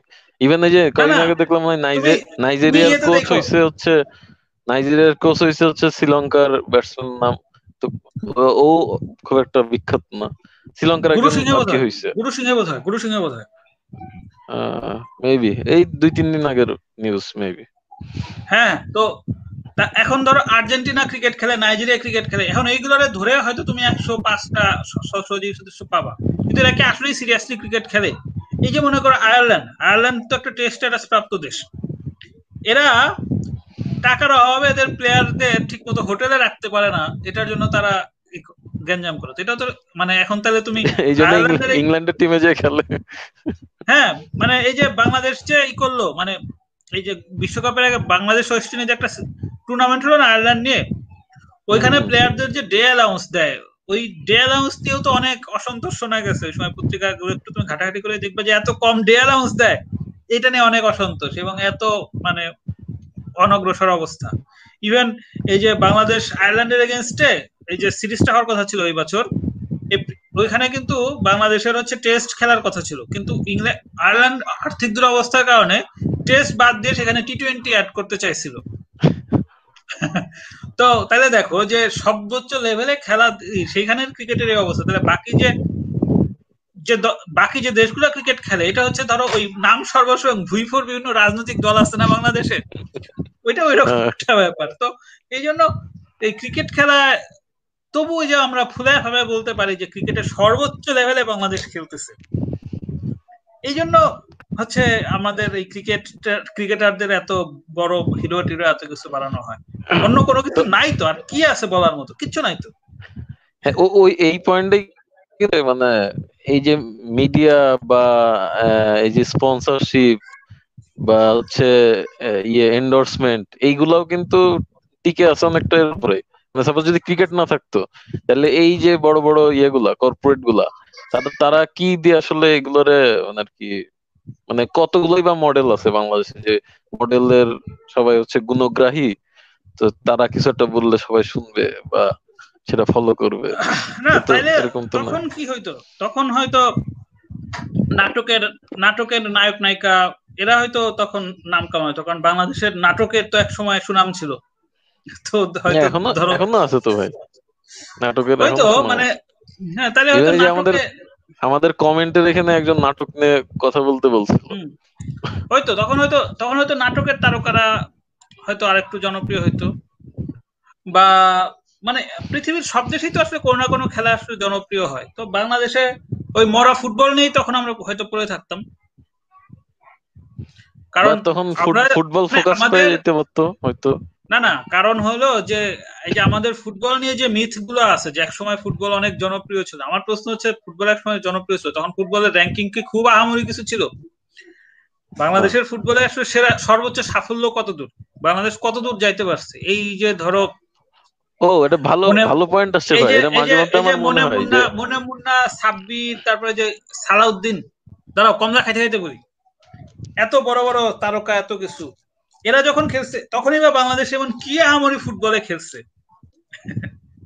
না কিন্তু হচ্ছে তখন হয়তো যে বাইরের ফুটবল এত দেখার সুযোগ না হওয়ার কারণে তাদেরটা সুন্দর লাগতো এরকম কিছু মনে হয় ভাই? হ্যাঁ সেটাই তো। বিটিভি ছাড়া দেখার কি ছিল? বিশ্বকাপ ছাড়া? আমার ভাই হচ্ছে যে এই যে এই পয়েন্টে মনে আসলো মাঝখানে হচ্ছে মানে মাঝে মধ্যে মনে হয় যে ফুটবলের যে জৌলুস ছিল মানে শুনি আমরা আমরা তো চোখে দেখি নাই। তো ক্রিকেট এই অযাচিত ফোকাস পাওয়ার কারণে ফুটবলটা। উঠতে পারে নাই বলে মনে হয়? দূর এগুলা বাজে ফালতু কথা। আমি মানে আমার তো মানে নব্বই সালে আমার বয়স চার বছর আমার তো সব কথা মনে আছে। তো ওই সময় ফুটবলের যেসব ম্যাচ ট্যাচ হইতো টিভিতে দেখতাম তো। মানে ধরো আমার চাচারা ছিল বা এলাকার লোকজন ছিল তাদের সাথে বসে দেখছি। তো তাদের সেরকম উন্মাদনা ছিল। উন্মাদনা ছিল তাই কি হয়েছে? মানে ফুটবলে ওই সময় ফুটবল কি হয়েছে? ওই সময় তখনও বাংলাদেশ ভারতের কাছে গোল খাইতো। এই ধরো সৌদি আরব টারব এদের সাথে সমানে হারতো। বাংলাদেশের আসলে ফুটবলে বাংলাদেশের সাফল্য কত সেটা আগে বলো। কি করছে বাংলাদেশ ফুটবলে? তো না ক্রিকেটের ওই যে কিছু করে না মানে উন্মাদনা ছিল যেটা বললেন। মানে সেই একই একই জিনিস কি একটু ডিফারেন্ট ফরম্যাটে এখন ক্রিকেটের সে অবস্থা? যে আসলে কিছু নাই অন্তঃশ্বাস শূন্য কিন্তু উন্মাদনা আছে। এখন ইয়াং পিপলের তো আসলে কিছু না কিছু নিয়ে থাকতে হয়। মানে তোমার সজাত্যবোধ ব্যাপারটা তো আসলে খুব মারাত্মক। মনে করো যে তোমার ভাই যদি ল্যাংরাও হয় আর এক ভাই আর একজনের ভাই তোমার কাছে কোনো গুরুত্ব বহন করে না। তোমার ওই ল্যাংরা ভাই তোমার কাছে বিশাল কিছু। তো এরকম আর কি যে ধরো তুমি মেসির খেলা দেখে যতই তোমার ভালো লাগুক তুমি টেন্ডুলকারের যতই ফ্যান হও সে তো তোমার তোমার এলাকার মধ্যে পড়ে নাই। বুঝছ? এই এই এইখানে তাহলে যে মানে যে জাতীয়তা বোধ মানে আমি জাতীয়তা বোধ না আমি মানে না না সেটা যদি না। হইতো ভাই তাহলে আমাদের আমাদের যে নাটকের কথা। বললেন সজাত্যবোধ হ্যাঁ হুম সজাত্যবোধের মানে। মানে সেটা যদি না হইতো না জাতীয়তাবোধের কথা কেন বললাম ভাই সেটা হচ্ছে ওইটাই যদি না হইতো তাহলে এই যে ওইগুলো অত মানসম্মত না মানে ফুটবল বা ক্রিকেট অত মানসম্মত না হওয়ার পরেও আমাদের মোটামুটি মানসম্মত বলে ধরি নাটক আর হচ্ছে ব্যান্ড মিউজিক বা মানে শুধু মিউজিকের কথাও যদি ধরি এগুলো তো বেশ মানসম্মতই ধরা হয় বা বলে। কিন্তু ওইখানে তো ওই যে ন্যাশনালিটির বা ওই রকম জাতীয়তাবোধের জায়গা তো রিপ্রেজেন্ট করা যায় না। তার জন্য ওই ওই ওইটা নিয়ে ক্রেজ নেই। এরকম মনে হয় না? হ্যাঁ। মানে সাপোজ এই যে জাতীয় যে কোনো দলের খেলা শুরু হওয়ার আগে জাতীয় সংগীত হয় বা পতাকা উড়ানো যায় এই জায়গাগুলো তো অনেক ইম্প্যাক্টফুল না না না, সেটাই তো। মানে ধরো তুমি ক্রিকেট টিমকে বলতেছো বাংলাদেশ জাতীয় দল। তুমি কোনো সিনেমার আগে বলতে পারবা বাংলাদেশের জাতীয় সিনেমা বা- কোনো গানের আগে জেমসের গানের আগে বলতে পারবা এটা হচ্ছে বাংলাদেশের জাতীয় গান এরকম তো বলতে পারবা না। তো এরকম আর কি। তো এটা তো তুমি ফিক্স করে বলতেছো যে যে এগারো জন যাচ্ছে এটা হচ্ছে বাংলাদেশের এরাই বাংলাদেশ। জাতীয় দল। ওইটা আর কি। তো এই জন্য ক্রিকেট এই যে ধরো, অনেকে বলে যে বাংলাদেশের ক্রিকেটের জনপ্রিয়তা কমে যাবে, বাংলাদেশের ক্রিকেটের জনপ্রিয়তা অলরেডি নিম্নমুখী, বড় সাফল্য না পাওয়ার কারণে ক্রিকেটের মানুষ দেখতেছে না।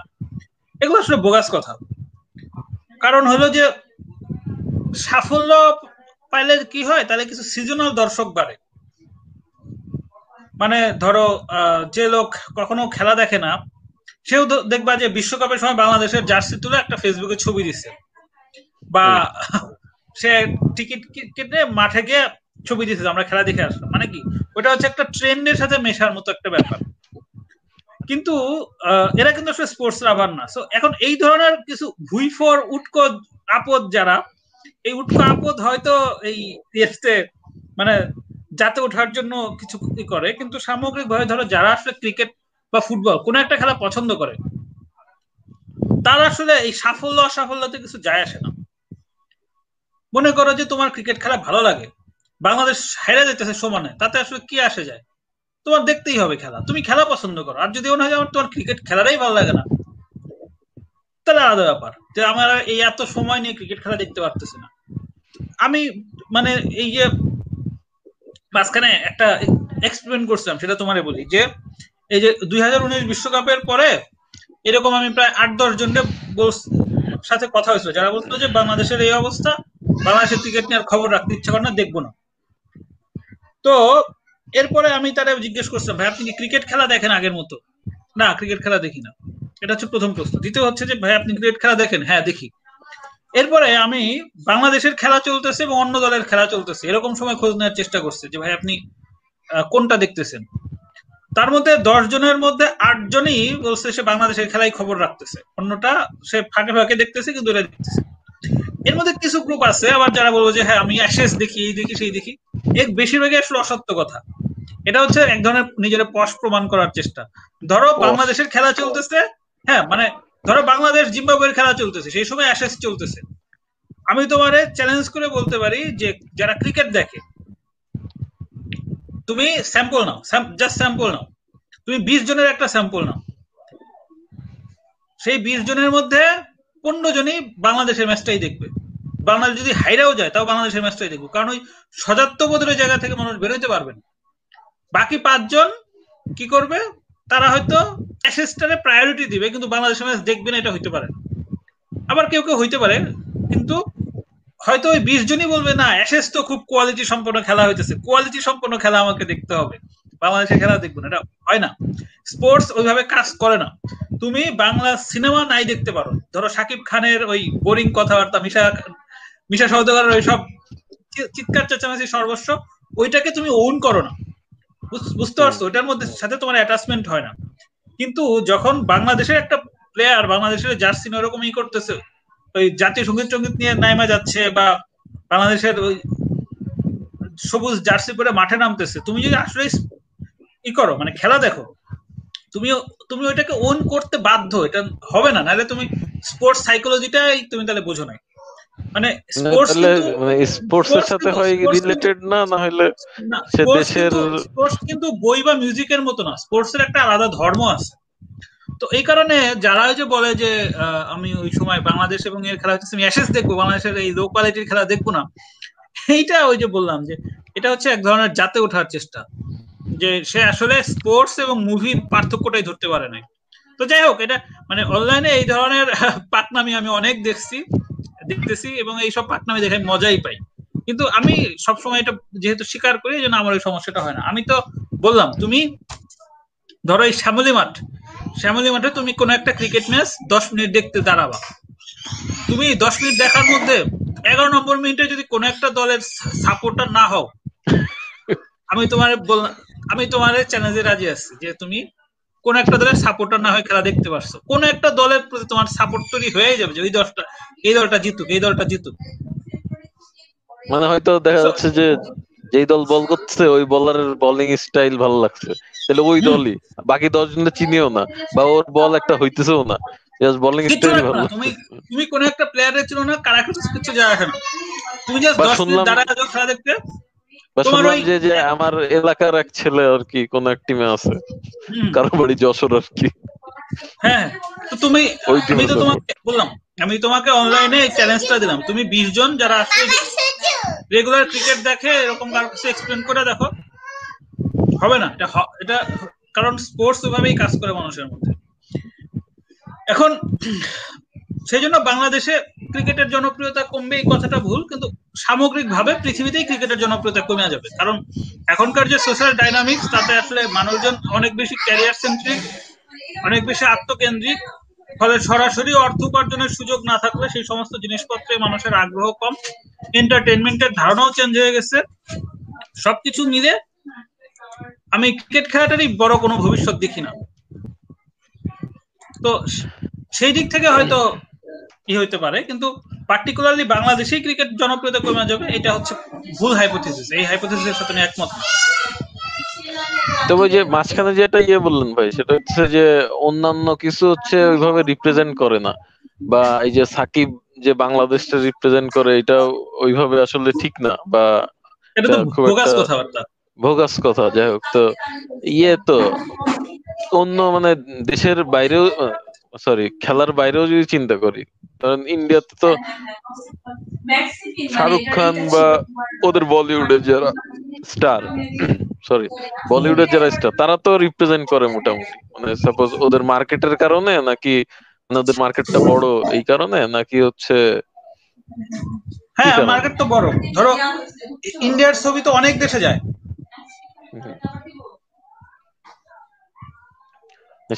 সেটাই বলছি যে হচ্ছে যে আমাদের সাকিব খান বা সাকিব আল হাসান কেউ বাংলাদেশের রিপ্রেজেন্ট করে না, কিন্তু ওদের ওইখানে একজন করে। এটা শুধু মার্কেট সাইজের কারণে।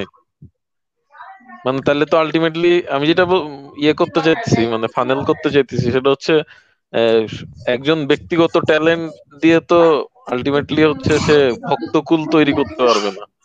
মানে এটা হ্যাঁ, টোটাল একটা ইন্ডাস্ট্রি হওয়া হ্যাঁ, লাগবে টোটাল একটা না সাপোর্ট না ধরো ধরো ম্যারাডোনা ম্যারাডোনা ফুটবলের প্রতি যে প্যাশন ছিল সেরকম ফুটবলের প্যাশন নিয়ে বাংলাদেশেও হয়তো কোনো না কোনো ছেলের জন্ম হয়েছিল। ট্যালেন্ট আলাদা ব্যাপার। ম্যারাডোনার মধ্যে ট্যালেন্ট নিয়ে বাংলাদেশে জন্ম নেওয়া সম্ভব না কারণ বাংলাদেশে ওরকম কোনো ফুটবল ইকো সিস্টেমই কখনো ছিল না। কিন্তু আর্জেন্টিনা ব্রাজিল ওই সমস্ত দেশের ছেলে পেলেরা ছোটবেলা থেকেই স্বপ্ন দেখে যে ওরা হচ্ছে বিশ্বকাপ খেলবে, বিশ্বকাপ চ্যাম্পিয়ন হবে এরকম একটা ব্যাপার। ফলে ওইখানে আরও আরও বেশি ট্যালেন্টের জন্ম হবে, এটা ন্যাচারাল ব্যাপার। কিন্তু আমি বলতেছি শুধু প্যাশনের জায়গা, যে ফুটবল খেলার জন্য বাবার হাতে মায়ের খাইতেছে, সারাদিন রোদ বৃষ্টিতে ভিজে ফুটবল খেলতেছে, জ্বর আনায় ফেলছে, জন্ডিস বাজায় ফেলছে। মানে এই লেভেলের ডেডিকেশন তো অনেক ছেলে পেলেরই আসছে তাই না? কিন্তু কোনোদিন কি তারা ওই ম্যারাডোনা হইতে পারবে? ম্যারাডোনা না মানে কিছুই নর্মাল একটা প্লেয়ার হইতে পারবে পারবে না। কারণ ওই কালচার নাই। তো ওইরকম আর কি যে ইন্ডিভিজুয়াল ট্যালেন্টের সাথে আসলে সেই দেশের কান্ট্রি সিস্টেমের সরাসরি সংযুক্ত আছে। যেমন ধরো এই যে সবচেয়ে ইন্টারেস্টিং হলো যে ভারত এবং পাকিস্তান। তুমি দেখো পাকিস্তানে এত ফাস্ট বোলার আসে আর ভারতে শুধু ব্যাটসম্যান আসে। ব্যাটসম্যান হ্যাঁ মানে ভারতে মানে সেই সুনীল গাভাস্কার টেন্ডুলকার। সুনীল গাভাস্কার টেন্ডুলকার এখন আবার খলি তো আর সামনেও ব্যাটসম্যান আসতেই থাকবে আর কি এটুকু হ্যাঁ। মোটামুটি ধরেই নেওয়া যায়। হ্যাঁ ওইদিকেও একই অবস্থা। হ্যাঁ পাকিস্তানে দেখো ভালো ব্যাটসম্যান অনেকদিন পরে বাবর আসছে।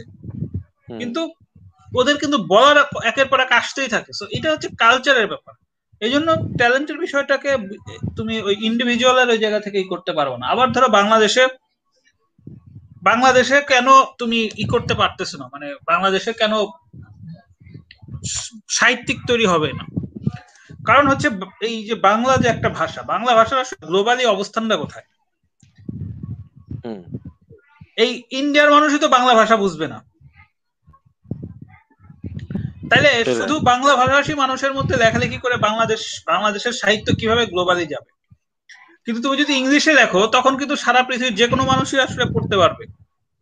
যে কোনো এটা একটা বড় অপরচুনিটি তো এই জন্য আমাদের এই যে আহ, এই এই সমস্ত বিষয়ের সাথে মানে আমাদের বিকশিত না হওয়ার পেছনে আসলে আমাদের যে কোনো একটা দেশের বিশ্ব রাজনীতিতে এবং অর্থনীতিতে সেই দেশের অবস্থান কোন, কোথায় আছে, সেটাও খুব গুরুত্বপূর্ণ ব্যাপার আসলে সবসময়।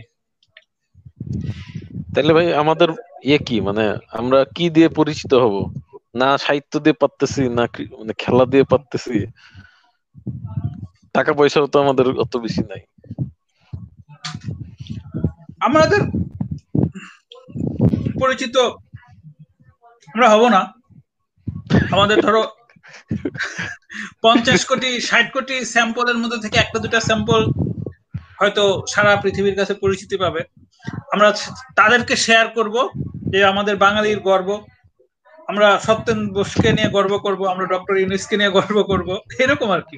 কিন্তু আমাদের নিজেদের কিছু করার সামর্থ্য হবে না, কারণ হচ্ছে ওই যে আমরা ওই স্যাম্পলের মধ্যে করি নাই আমরা তাহলে এত ডেনসিটি বাড়ায় কি লাভ হইল? ভাই পৃথিবীর লাভ হয়েছে আমার আমরা প্রয়োজন মানুষ। আমরা যে এত ছোট জায়গায় এত কষ্ট করে এত লোকজন থাকি মানে এর তো একটা বেনিফিট থাকা উচিত না। মানে টোটাল মানে ইয়ে ইউনিটে মানুষের ইউনিটে আমরা যে এত বড় একটা অবদান রাখতেছি। কোনো না কোনো ভাবে তো আমাদের বেনিফিট দেওয়া উচিত। এই যে বেনিফিট দেওয়া উচিত হচ্ছে যে বেনিফিট দেওয়া উচিত হচ্ছে যে আমরা মানে সব এক্সপায়ার জিনিসপত্র পাই। যে টেকনোলজি আরও ত্রিশ বছর আগে আবিষ্কৃত হয়েছে সেটা আমরা এখানে পাই। আবার ধরো যেসব আইডিয়া আরও বিশ বারো বছর আগে অবসলেট হয়ে গেছে সেইগুলো আমাদের দেশে এইখানে আসার পর সেগুলো ইনোভেশন হিসেবে স্বীকৃতি পাই আমরা সেগুলো নিয়ে অ্যাওয়ার্ড টাওয়ার্ড দিই। তো এটাই তো আমাদের জন্য যথেষ্ট। আমরা আর কি চাইতে পারি? আমাদের আর এর বেশি কি চাওয়ার আছে? সেটাই। আপনি তো ভাই কি বলে মাঝরাতে অনেকরে স্বপ্ন দেখা থেকে বিরত করে দিলেন এসব কথাবার্তা বলে। হুম না আমি যদি এত ইনফ্লুয়েন্সিয়াল হইতাম তাহলে তো খুব ভালো ব্যাপার যে আমি আজকে এই কথা বলব এই জন্য তারা স্বপ্ন দেখা পর্যন্ত অপেক্ষা করেছিল যে দেখি আজকে হিমালয় ভাই কি বলে? হিমালয় ভাইয়ের কথা শুনে তারপর আমরা আজকে স্বপ্ন দেখা শুরু করব। আমি যদি এত ইনফ্লুয়েন্সিয়াল হইতাম তাহলে তো আমি এই ম্যাট পেটে সবুজ গেঞ্জি পরে বসে থাকতাম। সুটটাই পরে তারপর মনে করো আমার লাইভের আগে না না না না, আমার লাইভ হওয়ার আগে আমার লাইভ হওয়ার আগে চার পাঁচ দিন ধরে ফেসবুকে কি থাকতো আসছেন অমুক মাহফুজ সিদ্দিকী আসছেন। মানে আসছেন লাইভে আপনার যে কোনো প্রশ্ন করেন টি করে নিন। এবং প্রশ্ন করে জিতে নিন নগদ এক লক্ষ টাকা। না ইয়া ওই কি বলে আগের যে কালচারের কথা বলছেন ওই কালচারাল ইয়ে অনুযায়ী আমাদের তো ওইরকম ইনফ্লুয়েন্সিয়াল লোকও পাওয়ার কথা না মানে মোটিভেশনাল স্পিকারও ভালো মানের পাওয়ার কথা না। কেমনি বাবা? মানে মানে লেখক নাই লেখক পাইতেছি না ক্রিকেটার নাই ফুটবলার নাই তাও পাইতেছি না। কিছুই পাইতেছি না তাই তো আপনি যে বলছেন যে ইনফ্লুয়েন্সার লোক আপনার অত আপনি অত লেভেলে যান নাই। মানে গেছে কে? বা কার কথা শুনলে হ্যাঁ। না কে গেছে বা কার কথা শুনলে আসলে লোকজন আসলে ইনফ্লুয়েন্স হইতো বা হয় বা হবে। বাংলাদেশে বললাম তো বাংলাদেশে এরকম কোনো বড় কোনো ফিগার নাই। বাংলাদেশে এরকম বড় কোনো ফিগার নাই। তো বাংলাদেশে ওই নিজেদের মধ্যে মানে কি হয় যে এলাকার মধ্যে মুরব্বী এরকম এলাকার মধ্যে মুরব্বী তো একটা অনেক আছে। তো এই কয়জনের নাম বলব? ওই যে যার মুরব্বী পানা দেখাচ্ছে দেখা কি করতেছে কিছু বা বা একইভাবে হচ্ছে যে যার মুরব্বী খুঁজে নিছে। হ্যাঁ হ্যাঁ। তো আছে আর মানে- মানে আমার আমার কাছে বুঝছ মানে আমি যখনই এই বাংলাদেশের জীবনযাপন চিন্তা করি আমাদের জীবনযাপন চিন্তা করি আমার জীবনযাপন চিন্তা করি আমার নিজেরে আফ্রিকান ওই মানে আফ্রিকার ওই সম্প্রদায়গুলার চাইতে খুব আলাদা কিছু মনে হয় না। মানে ধরো ওই চিনুয়া আচেবে একটা বই আছে থিংস ফল অ্যাপার্ট একটা বই আছে। সো ওইখানে ধরো ওইখানে ওই সম্প্রদায় কে যেভাবে বর্ণনা করছে, বাংলাদেশের জীবন যখন আমি এর চাইতে আহামরি কিছু মনে হয় না। আমার কাছে মনে হয় যে মানে আফ্রিকার একটা বিরাট অরণ্য, অ্যামাজনে যেরকম লুকে আছে হয়তো সভ্যতার আলো পৌঁছায় নাই। কিন্তু সভ্যতার আলো পৌঁছায় নাই বলে আমরা মনে করতেছি, কিন্তু ওরা ওদের মতো জীবনযাপন করতেছে, ওদের টেকনোলজি ওদের ল্যাঙ্গুয়েজ ওদের কালচার সবকিছু নিয়ে ওরা জীবনযাপন করতেছে খুশি বংশবৃদ্ধি করতেছে, হা- খাওয়া দাওয়া করতেছে, সবকিছু করতে চলতেছে। বাংলাদেশের জীবনযাপন কম বেশি আমার কাছে ওইরকমই লাগে আমাদের এখানে আসলে সভ্যতার আলো পৌঁছায় না এবং এটা পৌঁছাবে না আমরা এভাবেই নিজেদের মধ্যে কলহ করে বিবাদ করে ঠাট্টা মস্করা করে গল্প করে তারপরে কালকে আফ্রিকার ওই ইয়ের কথা বললেন বলে মনে পড়ল ভাই যে কালকে তুইন ভাই বলতেছিল একটা মুভির কথা যে গড মাস্ট বি ক্রেজি দেখছেন মনে হয়? হুম।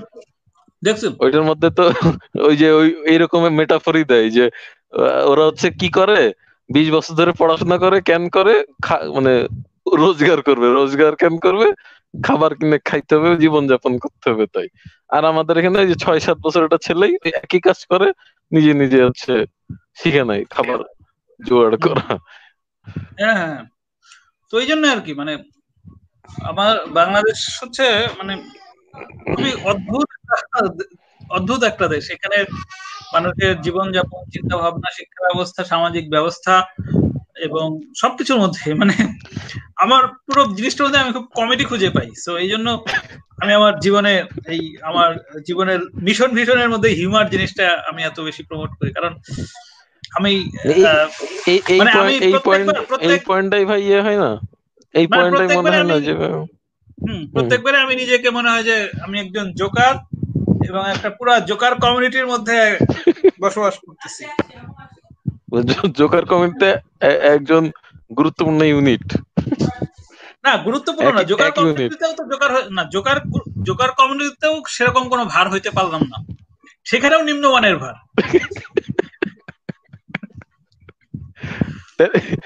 এই- এই জায়গাটাই তো অন্তত ভাই গর্ব করতে পারি মনে হয় আমরা। মানে যে কিছু তো একটা দিবেন গর্ব করার মতো। একদম এই রাত সাড়ে বারোটার পরে এসে নিরাশে ঘুমাইতে যাব কেমনে কি?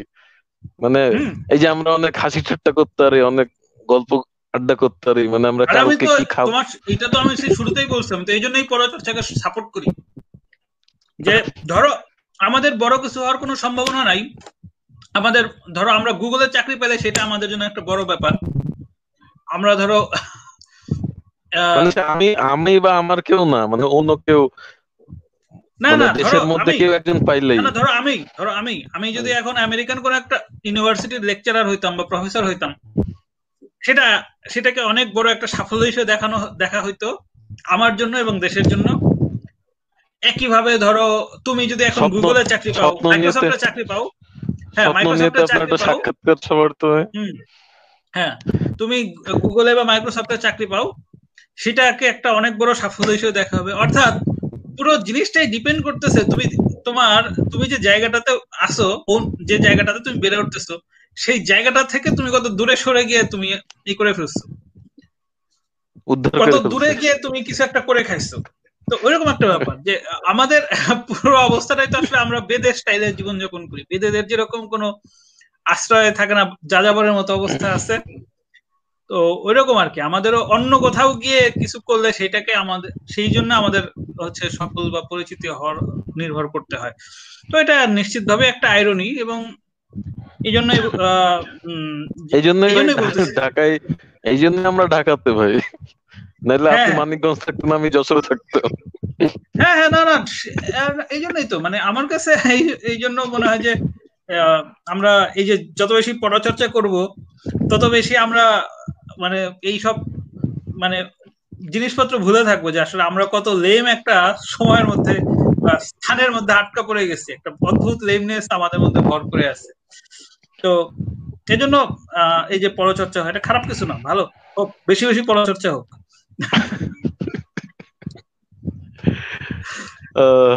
ঠিক আছে ভাই, অনেকক্ষণ আড্ডা নাকি? আরও চলবে কিছুক্ষণ। তোমার যদি ঘুম ধরে যায় তাহলে শেষ করে দেয় আর যদি তোমার কোনো প্রশ্ন থাকে তাহলে আর প্রশ্ন করতে পারো। আরেকদিন করলে ভালো হয়। বেশি লম্বা করলে তো আবার লোকজনের দেখারও আগ্রহের ব্যাপার থাকবে। লোকজনের দেখা যদি গুরুত্বপূর্ণ হইতো তাহলে তো আমি কি করতাম? মানে আমি হচ্ছে এটা ওই যে পাঁচ দিন আগে ধরে পোস্ট দিয়ে দিয়ে হ্যাঁ বুস্ট করার চেষ্টা করতাম। আমি এগুলো বললাম তো আমি তোমার শুরুতেই বলে দিছি যে আসলে এই যেটা হয়েছে যে এত মানুষের সাথে গল্প করি এই কথাগুলো পরে আমার আর মনে থাকে না আমি ভুলে যাই। এই জন্য এই যে সমস্ত কথাবার্তা এগুলো আমি হচ্ছে আমার কন্টেন্টের জন্য সংগ্রহে রাখি। এই সমস্ত ভাবনা এগুলা আমি পরবর্তীতে দেখলে আমার রেকর্ডেড থাকে। ফলে এই জিনিসগুলো আমি আমার নিজের জন্যই করে রাখি। নিজের জন্যই জমা রাখি। এখন কেউ যদি এগুলা দেখে তাহলে ভালো। না দেখলেও মনে আহামরি কোনো সমস্যা নাই। আমার নিজের উপকারে লাগে কিন্তু ভাই আমার আমার যে যে প্রিন্সের চাউমিনটা মিস হয়ে গেল এর কি হবে? প্রিন্সের চাউমিন তুমি কেন পাইতা? না এই যে সামনাসামনি আড্ডা দিলে পাইতাম খাওয়া যেত। হ্যাঁ এই জন্যই তো তোমার দেখে দেখে কমলা খাইলাম। কমলা খাইছি সামা আজকেই কমলা খাইছি। হুম। ঠিক আছে ঠিক আছে তাকবির। আমরা আবার আরেকদিন হ্যাঁ। আলোচনা করব। আর একদিন আজকের মতো ইনশাল্লাহ। এখানেই শেষ করি। সো আমি দেখতেছি এখন বারো জন দেখতেছেন আমি জানি না সেই বারো জন কারা। তো সেই বারো যে বারো জন দেখছেন বারো জনের কাছে আমি মাপ চাই নিলাম। হ্যাঁ বারো জন থেকে এগারো জন হয়ে গেছে। সবার প্রতি শুভকামনা এবং এই ধরনের ইউটিউব লাইভ আমি আবার মাঝে মাঝে করব। ফেসবুকে আর লাইভ করব না ইউটিউবেই করব। ইউটিউবে করে মজা পাচ্ছি। তো দেখা যাক, অন্য দিন অন্য কোনো বিষয়ে এই ধরনের ক্যাজুয়াল আলোচনা হইতে পারে। তো যারা করতে চান, আমাকে ইনবক্সে জানায় রাখেন, সময় শুরুর মতো করে নেওয়া যাবে। আজকে পর্যন্তই। তাকবির, থাকো তাহলে। হ্যাঁ ভাই, ঠিক আছে।